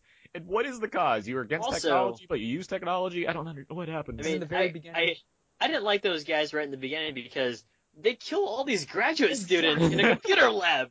I was like, how are, how did they? How did you get a bomb in a computer? I mean, I know Berkeley sucks, but that's weird that they Whoa, chose that whoa. school. We are we are the centers of the world in which the world will be destroyed because we first invent the apes that will take over, and now we've invented the PINN. You see, the thing is though that I had a huge, a, a huge problem with that because of the fact that, like you were saying, they have this huge, you know, explosion. All these people die. they have a and then all of coordinated a- attack on like and all then all- all of a sudden though it's we're supposed to feel for them. We're supposed to be sympathetic for them. And i could not for the life of me connect with any of them. I just even though they're like oh you know they're trying to they are try, at this point in the film they are trying to say johnny depp's an evil computer guy. Yeah. so uh, you know I, that completely did not work for me. It if they're really trying to make me help when they them when they kidnap somebody and beat the hell out of him and starve him for like months. yeah Like, exactly I, I don't know, guys. I don't know. it didn't work for me Also, also my further proof that while I like House of Cards, I really think Kate Mara. Mara is, is the lesser of the Maras. yes, Like, I agree. and I, I she, it was almost like that wig was doing the acting or something, the blonde hair or something. Like, and I don't, I mean, she's very pretty, but I was like, eh, you know, so. Some people stick up for Mara. I don't see it. Like Kate Mara just never has done it for me. Like I liked Uh, her. Rooney, I, I, think Rooney Mara's good. I liked I liked crazy Kate Mara on American Horror Story. She was she was doing it for me then. Oh yeah, that was fun. I agree. Well, She was fun in well, her. Rooney Mara was actually one of I, I heard was one of the final choices actually to play uh, Rebecca Hall's character. That would have been interesting. Huh. Speaking yeah, of I think themes, I think they were Rebecca Hall, uh, Rooney Mara, and I want to say Emily Blunt. I think were like the final. Jo- Johnny Depp is 20 years older than all of them. Yeah, I think Rebecca Hall. Rebecca Hall is a better choice, even though she's also younger. She looks. She looks the more, she look yeah. looks- I think that's the what it came She looks down more like to. a woman, I guess. Yeah, I think Rooney Mara. Eh, that's kind of creepy with Johnny Depp. So like, yeah, that wouldn't have worked unless it wasn't Johnny Depp. Unless it was somebody else, you know. Also, one point actually I wanted to bring up earlier. I think it was you, Aaron, that said it was talking about the whole chemistry between them and not believing. I completely agree with that point. But come on, you didn't love that really awkward getting ready for work scene at the beginning. Yeah. the most awkward scene of the entire yeah, film, that was right there. That was. All right, I think we've uh, talked plenty about Transcendence, so let's rate the movie real quick here. Each week on Out Now There and we rate movies based on when you should go and see them, and we have our scale that goes from IMAX to theater, dollar theater, Netflix, HBO TV, or just kind of forget about it. On that scale, Jeff, where would you put Transcendence? Forget about it. Peter? I guess I mean I'd say theater or dollar theater. I mean honestly, I mean I think it's fine. I, really- I, I mean, I, mean I, it, normally I think of these things as rating is like the whole it's like see it in the theater or rent it, and I'm like well I guess you could just wait for Netflix, but I mean I I, I guess Dollar Theater then. I guess that's where I'd go. Abe? I'd say forget about it. like, don't even bother. I, th- I think you, you can watch it on HBO when it premieres. What? HBO? Yeah, when it premieres on HBO, you'd be like, what was that thing all about? Check it out then, so you see for yourself. That's, that's Jeff fun. and I will be over in the back getting ice cream. That sounds good. okay. All right. So before we move on here, I know Peter, you're gonna have to take off in a sec, in a bit here. So uh, just let uh, let you say real quick where can people find more of your work, Peter. Oh, I write at E Online. Um, my name's Peter Paras, P A R A S, and I also write for Topless Robot. Most the Topless Robot stuff's more like tech stuff, so like video games and everything, but theatrical reviews is mostly E Online. And you have Twitter, I believe, too, right? I do have a Twitter handle. Yes, um, my uh, Twitter handle is Pajamo. Um, so basically, that I know I'm, I'm the only Pajamo. So usually when I when I try to get that name, it's just me. So if you look up Pajamo, it should be linked to Peter Paras. So, Awesome. Great. Well, Peter, thank you for joining us today. Thanks, yeah, Peter. no, I had a great time, man, and I, I hope to do some more. Thank you so much. For sure. Yeah. All right. All right, uh, bye, guys. Bye, Yeah. Peter. Okay. Now that we got that guy off the line, geez, that crazy guy of his transcendence talk over. I Can't believe you loved it so much. If you loved And it so much, why three. marry it? No, that, that was fun. That, That was fun good, Peter. So let's Well, uh, let's like, let's uh, let's move on. Let's move on here. Let's get to uh, movie callback. call back, call back, call back. Is where we uh, mention a few films that we might have thought of during or after the movie that relates to the main film of the week, which is of course Transcendence. And uh, Abe, do you have any movie callbacks? I do. Independence Day, The Matrix, Children of the Corn, Rise of the Planet of the Apes, Elysium, Terminator 2, and Her. Plenty, plenty then. And Her. Plenty. And her, yeah. uh, Jeff. uh, Terminator, obviously, Matrix. Um, I mean, those were the two that really struck me the most as as I was watching it and right after. Yeah, the, those came to mind as well. I also thought of, I kept thinking when the rain started happening, I was thinking of Chubby Rains, I was thinking of Bowfinger, which me laugh quite a bit. so I wanted at some point for like Rebecca, for like Paul Bettany to look at the sky and say, "Gotcha, suckers!" After the things happened. uh, War Games came to mind as well. War Games, yeah. Um, so yeah, this movie callback. Call back, call back, call back. Let's move on now to our plug here out now. Uh, bleh. Let's move on to our sponsor. Today's podcast is brought to you by Audible.com. You can get a free audiobook download at www.audibletrial.com slash now podcast. There are over hundreds of thousands of books to choose from for your iPhone, Android, Kindle, or any kind of MP3 device. For the listeners about now, Aaron and Abe, Audible is offering a free audiobook download with a free 30-day trial to give you the opportunity to check out their service. And I have a book to recommend. It's actually a short story, part of a collection. It is The Lawnmower Man by Stephen King. Makes Uh, perfect sense. It does, except the movie is way different than the actual story. The movie actually just took the title, is like, let's run with that. The movie is way different, but here's the, here's a little description. Harold Parkette disposes of his lawnmower after his neighbor's cat dies a gruesome death, but the lawnmower man he hires to do the job proves more than Harold bargained for. That is what it goes in a complete. It is not at all like VR with Pierce Brosnan in the, the movie The Lawnmower Man. But with that said, you could you can find out more about that book or many other books at audible.com. All you have to do is go to www.audibletrial.com slash out now podcast. You can sign up, you can get a free book, you can check out the service. If you don't like the service, you can leave it, but you get to keep the book that you downloaded for free. So everybody wins. That's audibletrial.com slash out now podcast. All right. Plug done. Sponsors done. Let's move on. Let's get to out now feedback. Feedback, feedback. This is where we uh, read off the many answers that you, the listeners, provided us on our Facebook page, facebook.com slash Out Now podcast. We asked many questions related to the main film of the week, and we, you know, got some answers from you. And uh, Jeff, if you have any answers, you know, for these questions we're about to read, feel free to throw in your your card as well. Yeah. Okay. So here we go. The first one up, favorite techno thriller. Mike has The Matrix. Matt has Blade Runner. Danny has Hackers, Hack the Planet. Philip has Source Code. Adam has GoldenEye or Deja Vu. I like Deja Vu. it's a, Yeah. fun movie. And uh, Jason has Tron. And then we asked, what's an inanimate object that scares you? Jeanette writes, those stoneheads over on Easter Island. Jason has anything with Nicolas Cage. Whoa. Okay. Mike has anything with Katy Perry on it. Okay. And Philip has public toilets. Public Wow. toilets are scary. Yeah, those are Eh, well, it depends on which ones you go to. But the public This ones. is true. Yeah. Okay. the ones at a supermarket or the ones in like a public park? Yeah. And then we also asked, what superhero could Johnny Depp play? Jeff, do you have an answer for that by the chance? Ooh. uh, let's see. To be honest, I mean, I don't think he should touch any superhero. Uh, we'll we'll get to that answer. yeah. So Melissa writes the Riddler. Well, yeah. Scott Lasseter or Scott Laster writes the Thing. That makes too many Tim Burton movies. Uh, Graham writes Clayface. A lot You know, Clay. Clayface isn't a bad choice, mainly because he's such like Clayface, like in like human form. He's such a like a theatrical actor. I could kind of see like Johnny. That'd be crazy if that happened. But if Johnny Depp played Clayface, I'd be kind of amazed in that. Joe Jans writes Mysterio, which kind of could work. Yeah. Mike Jones writes Doctor Doom. Jesus. Jonathan Oh, writes. no. Jonathan Weir writes, hopefully none. Can't stand the guy. Christopher Wilson also writes none. Okay, so we're on the same page. Yeah, yeah, you, yeah. You, you and Jonathan and Christopher are all on the same page. Yeah. Okay, cool. Jason uh, Jason writes Doctor Strange. I feel like he's been Doctor Strange for many years now. Entire- yeah. Michael writes Super Nan. okay. Nan N A N. Philip writes Martian Manhunter.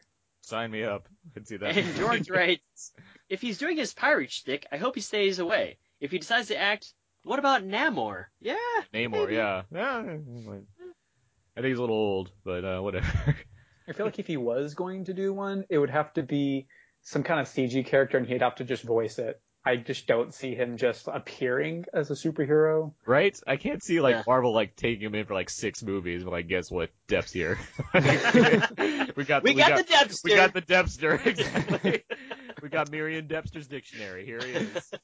That's a long nickname, but I like it. Merriam Depster's dictionary. Next up, we have who are your, some of your favorite film composers? I just felt like asking this question. I just, I This just is a great to- question because Aaron and I both love soundtracks to films. Uh, Jason has John Ottman, Brian Tyler, and Hans Zimmer. That's a random collection, but I like it.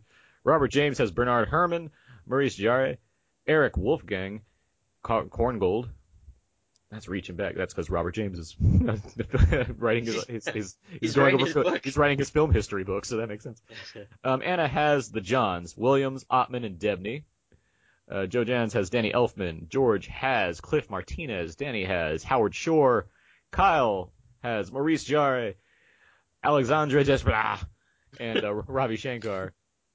Philip has Howard Shore, Murray Gold, Patrick Doyle, Trevor Jones, and Thomas Newman. And Jason has John Ottman. No, I had that already. My bad. no, no twice ones for you, Jason. Uh, any offhand, Abe or Jeff? Thomas Newman and definitely uh, who's Al- Alvin Silvestri. I, a lot of these guys have the answers that I would like too. I just want to name those. Like, like others. 80s Alan Silvestri, I'd agree. I like it because I can hum Predator always for me. That's the one I think. I don't think Back to the Future. I think of Predator. Castaway. I don't think Castaway. I don't even know how Castaway sounds. Oh, it's a good one. it's probably yeah okay. Yeah, I heard some, I heard uh, Cliff Martinez in there. That's one of my favorites. Yeah. Uh, I also love uh, Clint Mansell. Mhm. Huge Clint Mansell fan. That's true. yeah, Um, Clint. Yeah, those are probably a couple of my favorites personally. Like I, I have a ton of movie soundtracks just on my iPod, and actually, a lot of the time that's what I listen to while I'm writing my reviews. So I ditto. I completely did the same thing. Yeah, I was listening to the Hanna soundtrack like nonstop Oh. that year, From, which uh, from the Chemical Brothers. Yeah, Chemical which is another like I like that kind of mini like session of like Chemical Brothers and like Basement Jaxx did Attack the Block. Like I like these like kind of and like Daft Punk did uh, Daft Punk did Tron, Tron. Legacy. yeah, So it's like And I actually, like yeah, yeah. I actually really liked uh, Mike Shinoda that when he did the raid. The So Raid, that- yeah. Yeah, did a great great. job. That's what I'm saying. I like this kind of like these these various like artists like becoming like composing. Uh, what's his, Jonny Greenwood from Radiohead doing Paul Thomas Anderson's work. Like it's, I, I like whatever's going on there where they're coming on and doing effective work as film composers. I'm like it, and of course um David Fincher uh, with um, Nine Inch Nails. What's his name? Um, Uh, Trent Reznor. Trent Trent Reznor. Reznor. Yeah, Yeah. I mean.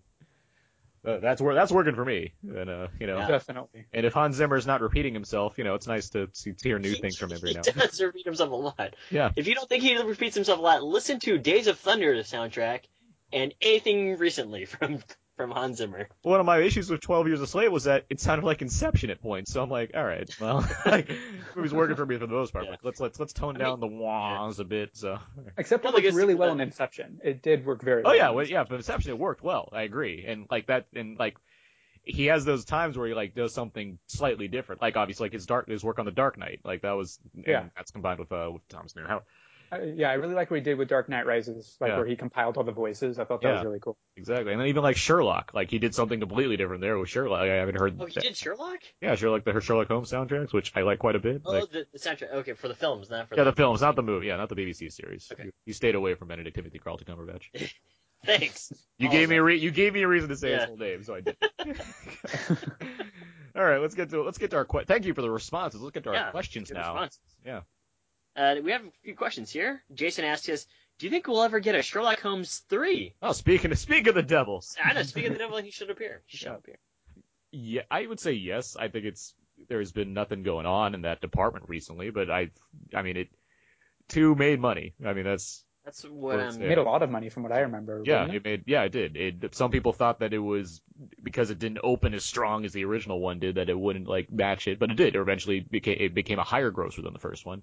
And um, given that I really like Jude Law and Robert Downey Jr. in these Yeah. parts, even as much as Abe and I love Sherlock, like uh, Sherlock, like I wouldn't mind seeing the theatrical version of it again. Like I I I, I like the tone of those movies. They're fun. Like they're not. Yeah, that's a question I have for you both here. Is uh, an add-on to Jason's question is because of the recent uh, popularity of BBC Sherlock. Do you guys think that people are going to be saying, "Hey, why isn't uh, Timothy Benedict Timothy Carlton Cumberbatch playing Sherlock instead of Robert Downey Jr.?" No, it's a separate entity. Separate Yeah. entities, right? But they're just like, oh, this and, confuses and it's not like that show is like a half hour comedy. Like they're full on Those 90, shows are they're movies. 90 they're 90 minute like movies Yeah. that happen to be in the realm of a TV season. Like it's right. and there's like Elementary as well on CBS with uh John I with, have never with really Johnny D been- Miller. And I actually have I actually don't watch Sherlock, so I mean I can't really comment on that. But I agree that they're separate universes regardless. Mhm. Um, so I mean I'm per- not to mention yeah I think Downey Jr. and Jude Law do great jobs in their performances. Yeah. Um, and yeah, in terms of the sequel, I think as long as they can get them back, I'm pretty sure that they're going to do another one. I don't see them stopping anytime soon, at least, just because I mean they do well. Um, they have big names attached to it, so again, I think it's just a matter of availability. Yeah, I I would like to I'd like to believe Guy Ritchie would come back, but see, he's like busy with a his like he's on like a, a King Arthur movie I believe now. So if it, Oh, really? Oh. yeah, so that's his next project I guess. So I mean we'll we'll see where that goes, but I mean I'm certainly open to seeing Sherlock Holmes three, and if it happens, I I lean on it happening over it not happening. I guess. Right. I would agree. We have another somewhat similar question, mainly just because it ties to one thing. But Izzy asks, shows like Sherlock, hey, and Luther have very limited episode runs to push the quality of the series for that season. Do you think this could happen in the American market? I think it has happened in the American. Market. I think it market, has happened too. I, uh, what are you thinking of? I mean, there's there's the obvious like Game of Thrones. There's then the, the series series that basically aren't on basic cable that are Right. procedurals. That seems to be what it comes down to. These I shows think that, more recently, True Detective. True Detective's in a good Eight- example. I mean, yeah. these, these, H, these, these HBO just- shows, these AMC Right. shows, these FX shows, they all have, you know, 10 to 13 episodes or whatnot, or 8 episodes in the case of True Detective, and they all, they don't, it's not necessarily the greatest thing ever just because they're shorter seasons, but it certainly seems to have an effect where you have a tightly focused season that you can tell one coherent story as opposed to having lots of subplots and strands that have to max out a 24 episode fill for a whole show. So Yeah. I think And it has you- happened. Yeah.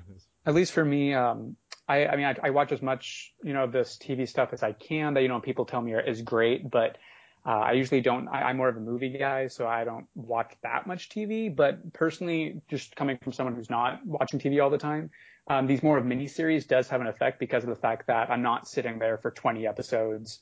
Um, I'm sitting there, for, the, the seasons are shorter, so it's a little easier to get through them.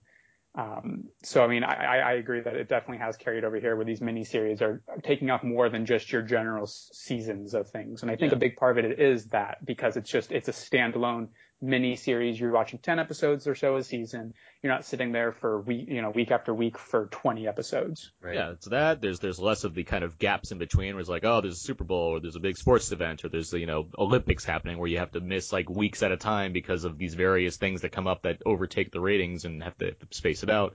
You have with a shorter season, you also have there's more budget management going on. You can apply more money to less amount of episodes as opposed to spreading the wealth around. You can attach big name stars because they don't have to have as clear of a schedule as they would for a 24 episode season, that kind of thing. There's a lot of things that make this a favorable way to go, and it, I mean, it, sure, over time, it's certainly happening more than it has been in the past, where Yeah, and I- think that's kind of a speaks to the um, just how big TV has gotten, Yeah, like the evolution the- of TV. It's just exactly. like, you know, yeah, sure, people can watch 24 episodes in, in a season, just like How I Met Your Mother or whatever else. But for the most part, I, it goes it goes to Izzy's question too of the quality, right? So the quality and um, multiply that and add that to what Aaron said about the scheduling for actors and actresses, and then boom, you get some really great quality stuff.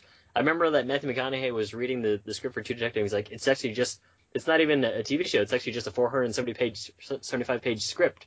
It's like a movie, right? So if you take that into account, um, yeah, you're getting a lot of quality these days on a lot of different mediums. So like Netflix is coming out with stuff. I mean, uh, Amazon is also coming out with their, its, own stuff. HBO's been, always been coming out with its own stuff.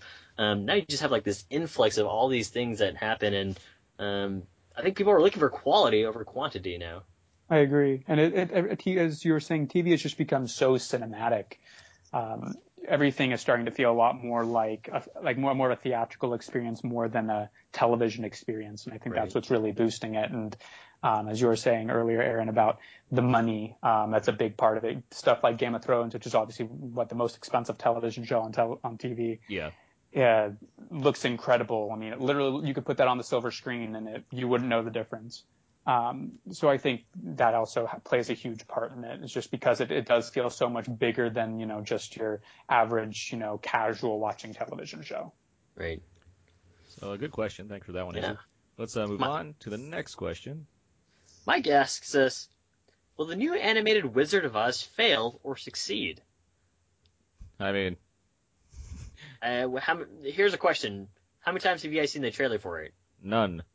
I've only seen it Once, once. actually. Yeah, I once. saw it once. And I was like, this looks like a straight to DVD quality type Yep. movie. Well, it has hit stars like James Belushi, Martin Short, and um, Lea Michele. So I mean, that's that's guaranteed some tickets right That there. is, right? yeah. Four hundred dollars. um, no, I mean I'm kidding, obviously, but I yeah, I mean it's a movie that's coming out this May. I've seen I've seen nothing for it. You guys have barely seen a trailer for it. I've seen nothing. It's not a Disney movie. It's not a DreamWorks movie. It's not a Sony movie. It's like an independent one. Yeah, and like not to like bash on studios or whatnot, but it doesn't seem to have much of a high profile. If it's going to make anything, it's not going to be very much. So I'm going to say no. I'm going to say it's not, especially sandwiched in between Spider-Man and Godzilla, which all the three-year-olds want to see. Of course, I don't. I don't think the Legend of Oz: Dorothy's Return, which is the official title of it, is uh, gonna gonna do a whole lot, even with Oz in the title. I don't. I don't know where that's going. I agree. I think it'll actually do a lot better on uh, Blu-ray and DVD, and I actually think that it would have been smarter for them to instead of going for a theatrical run, if they went with a video on demand run. because Yeah. of the fact that it, you know they even if it is an independent film they might not have the money to do a marketing campaign like you know DreamWorks or Sony would so I think it would have actually been more in their favor to do a video on demand and then people can just watch it from home and parents who you know just want to have their kids distracted by something will put it on Yeah. All right. So but no la- I do not think it'll be good Yeah. yeah. so last question here. This one from from Joe Jans. Do you feel it's wrong to movie hop in your theaters where you pay for one film and when it's over you duck into another film? If no, have you ever gone to see a film because it would end at the right time so you can see a different movie? I have a drawn out answer for this one, but Same Abe, do here. you? Do you? Okay. A very drawn out answer. And Jeff, do you want to answer this one first? Uh, sure. I mean, personally, I mean, just with everything from, you know, I mean, movie hopping, of course, is one thing, but also, you know, obviously torrenting and illegal downloading is huge. And um, coming from somebody who, you know, I, I, mean, obviously I'm a film reviewer, but on top of that, I do, I plan on pursuing a marketing career in the film industry. Um, I mean, I, I personally am completely against it because I think that, you know, they, you know, they always say, oh, it's not affecting anybody. It's not affecting, you know, the studios or whatever. You can't think of it like that because it's not just affecting, let's say, Sony or Warner Brothers. It's affecting all these people who are on the cast and crew of these films, people who, you know, are depending on this for a paycheck. And if this movie doesn't do well, you know, then maybe, you know, things will get slower for them if they're more seasonal workers. Um, I personally am completely against it. Um, I mean, there have been times, but I'm not going to lie. When I was, I, I might sound a little bit like a hypocrite. When I was around 15, I have done it a couple times, but I have changed my ways. And I definitely think that it's just a knowledge thing. And that once people are a little more educated on that, it, it doesn't just hurt the, you know, the people who have a ton of money who are the heads of whatever company. It's also hurting the people who are on the, you know, who are, you know, people who are, you know, in sound, people who are in lighting, et cetera. It, it, it hurts everybody. Yeah. Uh, I myself, I would say I'm not completely against it. and that's primarily because uh, I used to do it as a kid a lot. I would watch uh, one movie and then movie hop into maybe a couple more. Know, on a good day, I'd watch three movies in one day. Um, but it's just become a lot harder because the movie industry and theaters themselves, they've realized that people movie hop a lot, so they they actually moved the timings to make to be very different and difficult for you to movie hop. Um, I'm not saying that you should do it, and I don't do it anymore, primarily because I work and I can afford to buy one movie ticket and watch a movie and you know critique it and enjoy it to however long I want to. But for the most part, yeah, I, I think that if you're like nine or ten, it's kind of an exciting rush, and um, you kind of think that it's something illegal, but it, no harm, no foul in terms of just getting caught, and they'll be like, oh, I'm sorry, you're gonna have to leave. But I do agree that with Jeff in, in that there's a lot of folks that probably do get hurt from this uh, that you don't think about, and that's not just the movie studios themselves, but uh, the key grips and whatever else, but also uh, the folks at the movie theater. so the people who are working the concession, concession stands and whatever else, I'm sure that they probably don't appreciate it either. But um, yeah, I mean, it's one of those things where I, if I could do it and I could schedule something, I might see two in one. But for the most part, I just have other things to do in my day now. I admire the candor for this question. Um, do I believe it's wrong to hop in movie to movie hop? Yes. Have I done it? Plenty of times. Um, I don't do it anymore because I'm just in the position where I don't have to. Um, I can afford movies and I go to press screenings regularly, so it's just Right. not a thing that I do. Do I throughout high school? Sure. That's what I did. That's what that was Friday. That was that was Friday. Me and uh, me and my friends, Scooter, uh, we'd be planning movies based on when they were showing and whatnot. I would say I planned them based on movies I felt like I wanted to give my money to, so generally be like the good movie first, and then like, oh yeah, this is also out. But do I do it now? No, not at all. No, that's not a that's not a thing. So, but thanks for that question. Good questions. Good Is what- question. Yeah, definitely. These are all good questions. Ethics. yeah, we, we hit some we hit some stages here. We had Don't some, movie we had hop, kids. we, yeah, exactly. That's Yeah. that's the best takeaway. Don't movie hop. Support Out now, Sher- and Aaron Abe say, don't movie hop. support Sherlock three. Support a good TV series, and probably don't catch The Wizard of Oz animated with Kelsey Grammer and Lea Michele. All right, so moving on from from those those uh, very important topics, all of them equally. Um, let's uh, let's do let's get to our uh, box office here. Um, each week we go over the box office totals and find out if our previous predictions were anywhere close to what actually happened. Abe, do you remember what you predicted for I think Transcendence? it's in second place, 27 million, 27.6 or Oh, something. oh yeah, you said you said 27. I said I said first of 30. Courtney said second with 23. Jose said first with 29. We were just I so I saw. I'm so Jewish that I forgot that Heaven is Real was gonna make a lot of money this weekend.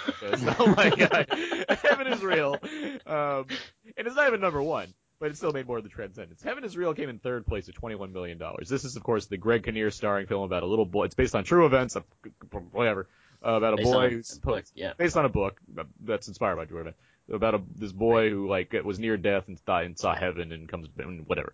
It's a, it's a it's a religious movie. Um, for anyone that saw it and loved it, great, good job. Um, and that that did make a ton of money because it was Easter weekend. Uh, I mean, the the Christian audience comes out for these kind of movies anyway, but the added fact that it was Good Friday and Easter Sunday, which go hand in hand, I'm told, um, they um, that that that added to this movie's kind of sum total of 21 million. Captain America still in first place, 26 million. Rio 2 behind it with 22. Transcendence came in fourth place with 11 million. So that's that's what that's what you call a bomb. That's uh Wow. yeah, That's it's, brutal. yeah, that's pretty. That's Yeah. pretty low. I mean, it's not like it hit 20, like just below heaven. It came in 11 million. That is not a lot of money for a hundred million dollar movie, and uh, it's gonna likely just sink out of the box office. So Well, just Right. think about it, $100 million, um, but then consider also marketing costs. oh yeah, oh yeah, I'm, I'm well aware that it's that it's a, you know a good 150 million probably. Yeah, they marketed that a lot, so that's pretty brutal. And I think that a big part of it was the consensus of us critics. Yeah, it didn't help. Yeah, it has like a whopping 20% on Rotten Tomatoes right now, I believe. And I mean, the movie, to me, it never looked that good to begin with. I don't know what the average filmgoer would would have thought. Apparently, not much because they didn't go see it. Uh, the I believe the cinema score is C plus, which is anything below a B is like horrible for cinema score. So this is true. yeah. so, yeah, not not a good not a good time for Transcendence. Haunted House 2 made 9 million. And given that movie cost like three dollars and like a high five from Marlon Wayans, I don't think that you know anyone's complaining about that. I'm Um, this, glad that it, it's not making a ton of money though, because I heard that movie is awful. Well, I- yeah, I I never think we all saw expected it. I never I never saw Haunted House just because I heard of how just what? No, because it didn't look good. That's why I didn't go see it. But but hearing things about it and like the various types of hu- brand of humor it was going for, it just did not appeal to me whatsoever. Um, Disneynature's Bears uh, made its debut and it hit 11th place at four million. Uh, I'm sure on Welcome to Earth Day it might you know get a little bit of a spike, but we'll see. Um, and fittingly, I guess God's Not Dead still in the top 10 as well, and Noah is a little bit above that. Um, so yeah, that's the that's the box office there. Um, yeah. Away, away. Okay. Abe, Yeah, I think it's time I- for uh, for some some some fun games here.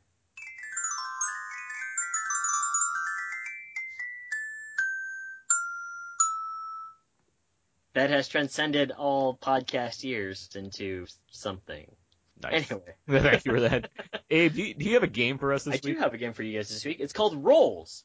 So essentially, what I'm going to be doing is I'm going to be naming the character in a role, and you guys have to tell me who the actor is. This is uh, four actors: Cillian Murphy, Morgan Freeman, Rebecca. I'm sorry, five: Rebecca Hall, uh, uh, Johnny Depp, and also uh, what's that guy's name? Jarvis himself, Paul Bettany. Paul Bettany. Thank you. So you're And, gonna. uh, so, I'm sorry. You're gonna name what? I'm going to name the, the movie character that they play, and you Ah. guys tell me who the uh, the actor is. Oh, okay. That's not gonna help. All right. pretty easy. Yeah, I, I made sure that they had you know very fairly reasonable names here. So uh, first one to buzz in with your name. So for instance, if I were to say Captain Jack Sparrow, somebody were to buzz and say Aaron, and he says Cap Johnny Depp. So yeah, you get- say you say your name first, so you're buzzing in, and then you say the answer. Got it. Yeah. Wait, so Here what do we go. say? So Oh, so you just say your name. if you think you know the answer, say Jeff, and then you say what the answer is. Yeah. All right. So it starts off easy. Here we go. Dr. Jonathan Crane. Aaron, Aaron. Cillian Murphy. That's correct from Batman Begins and Dark Knight.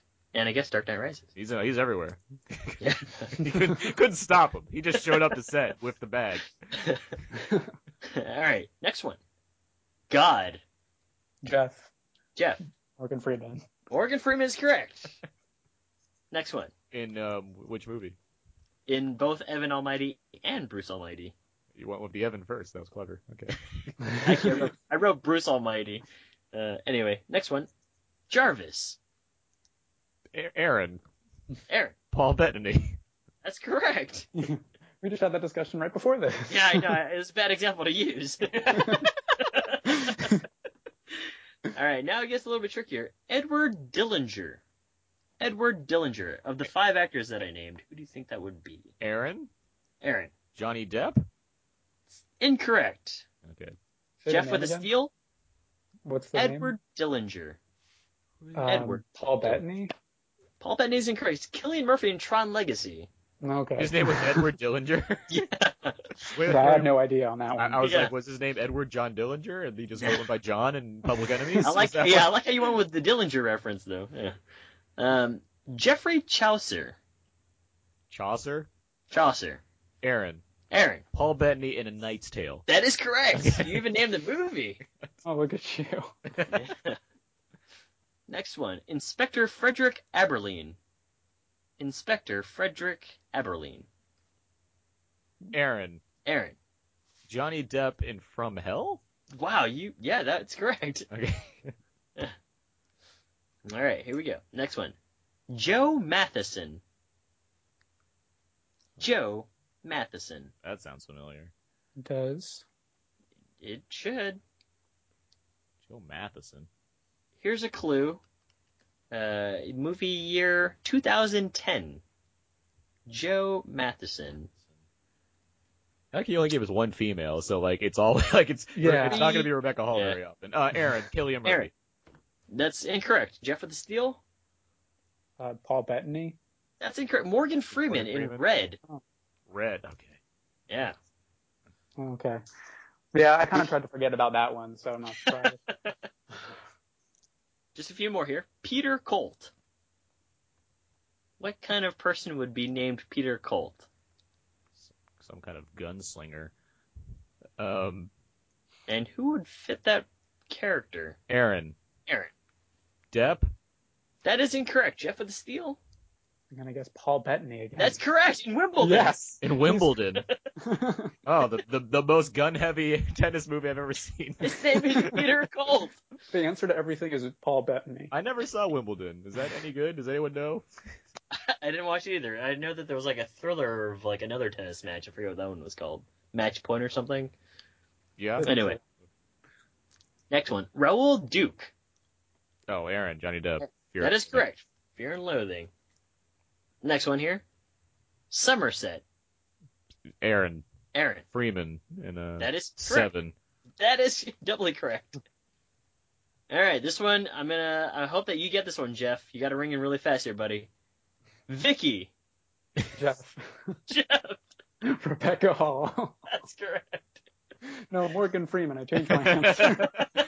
Remember Morgan Freeman and Vicky Cristina Barcelona when uh, Javier Bardem's like, "Well, we'll have some sex and uh, we'll, we'll make love." Oh. I got to work on my Bardem. It's because it's more of like it's just like sexy um, um, um, Hans Gruber. we'll have some sex, Mr. McClane. Last one here. Victor Van Dort. Victor Van Dort. Van Dort. Mm-hmm. Here's a clue. It's a voice, or the the actor is using lending their voice. Johnny Depp. Victor. Johnny, Johnny Depp is a prolific voice actor, so let me narrow down the. That is correct in Corpse Bride. Wait, well, it is Johnny Depp. It is Johnny I was Depp. kidding. Corpse Bride. Aaron, you are the winner of this game, yeah. but I'm glad that Jeff got Vicky. yes. he got God. He got God as I got, I got God too. he also my- got Peter Colt. That's my that's my favorite new anti-Christian movie. He got God. Next, Is that also gonna be starring uh, it'll actually Denzel have Greg. It'll have Greg Kinnear. It'll be very ironic. nice. Those games. Great, thanks. Thanks for that for Yeah, Roles. Yeah. Gotta, I got to challenge you with that game because I, I know Yeah. Roles pretty well. I got to challenge you and another and another hopeful guest. I uh, I chose names that had full on first and last names, except for Somerset, which I think people would know. Which Aaron, you did know. You could have said Detective Somerset. I could have. In the film, it looks, or in IMDb, it just said Somerset. My bad. Well, the good thing is, Jeff, that you only have to answer two questions correct in order to get, be- get reinvited back to the show eventually. So you did. And you did it! Yeah. Awesome. Thank you. Yeah.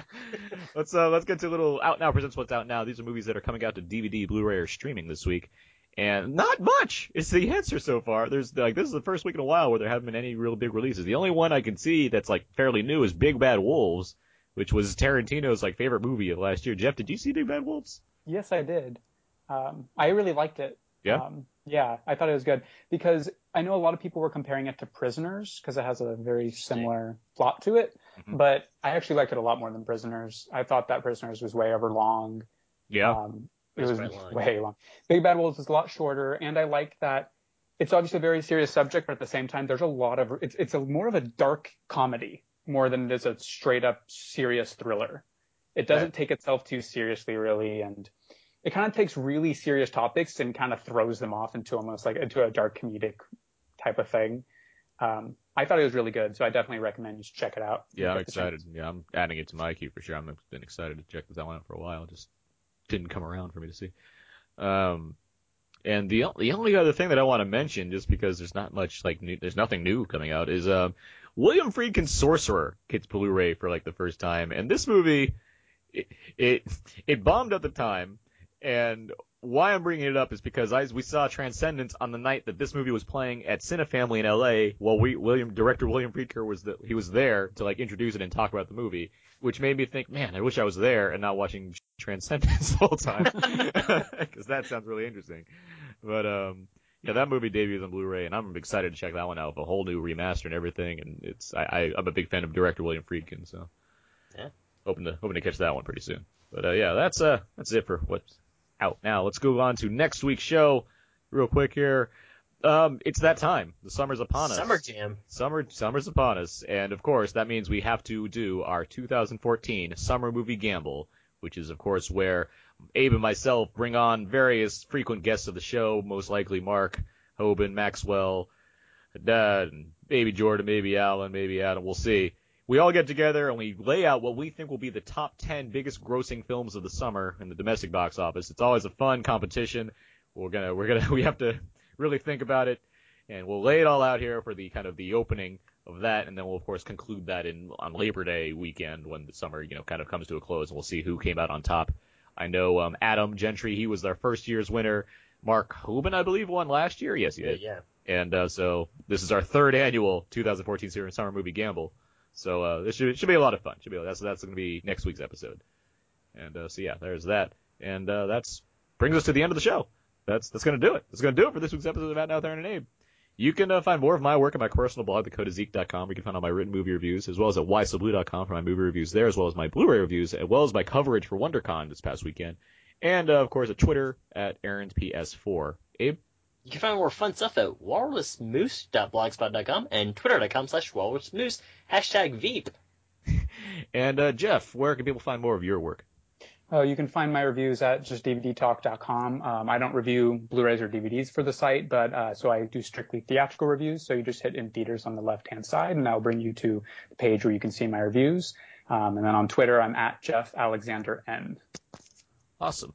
You, you can, of course, find all the other episodes of Out Now with Aaron and Abe on iTunes and at Stitcher, as well as at hhwlod.com. You can find our show there along with the many other shows, including the newest podcast on that podcast network, 24, the Jack and Chloe Adventure Cast, where myself, friends of the show, Brandon and Maxwell, we all talk about the series 24 and the upcoming new season, Live Another Day. We're having a lot of fun doing it so far, and uh, yeah, so there's that. You can find our, all of our episodes over at outnow.podomatic.com as well as youtube.com slash outnowpodcast. Of course, outnowpodcast at gmail.com. Feel free to email us. Let us know your thoughts on Transcendence. Let us know if, if Peter was just too animated for this episode to contain himself. Just let, let us know. You can also interact with us over at facebook.com slash outnowpodcast or tweet at us at twitter.com slash outnow underscore podcast. And of course, outnowpodcast.tumblr.com. You can follow us there. You can also leave us a voicemail at 972-798-3830. Leave us a voicemail if it's a if it's a cool question or something. We'll be happy to play it on the air and answer it. It's always cool to you know hear from listeners in new various ways. So there you go. That's 972-798-3830. So with all that, that's gonna do it. Jeff, thank you again for joining us for this episode. Of course. Thank you guys so much. This was a blast. Yeah, glad glad to have you, and be, we'd be happy to have you and, and Peter back at some point because this is it's always fun to have new guests on. Always Yeah. adding to our out now universe that we've made here. Definitely, I'd love to. yeah. And so yeah, until next time when we talk about the big movies of the summer, that's gonna do it. So so long. And goodbye.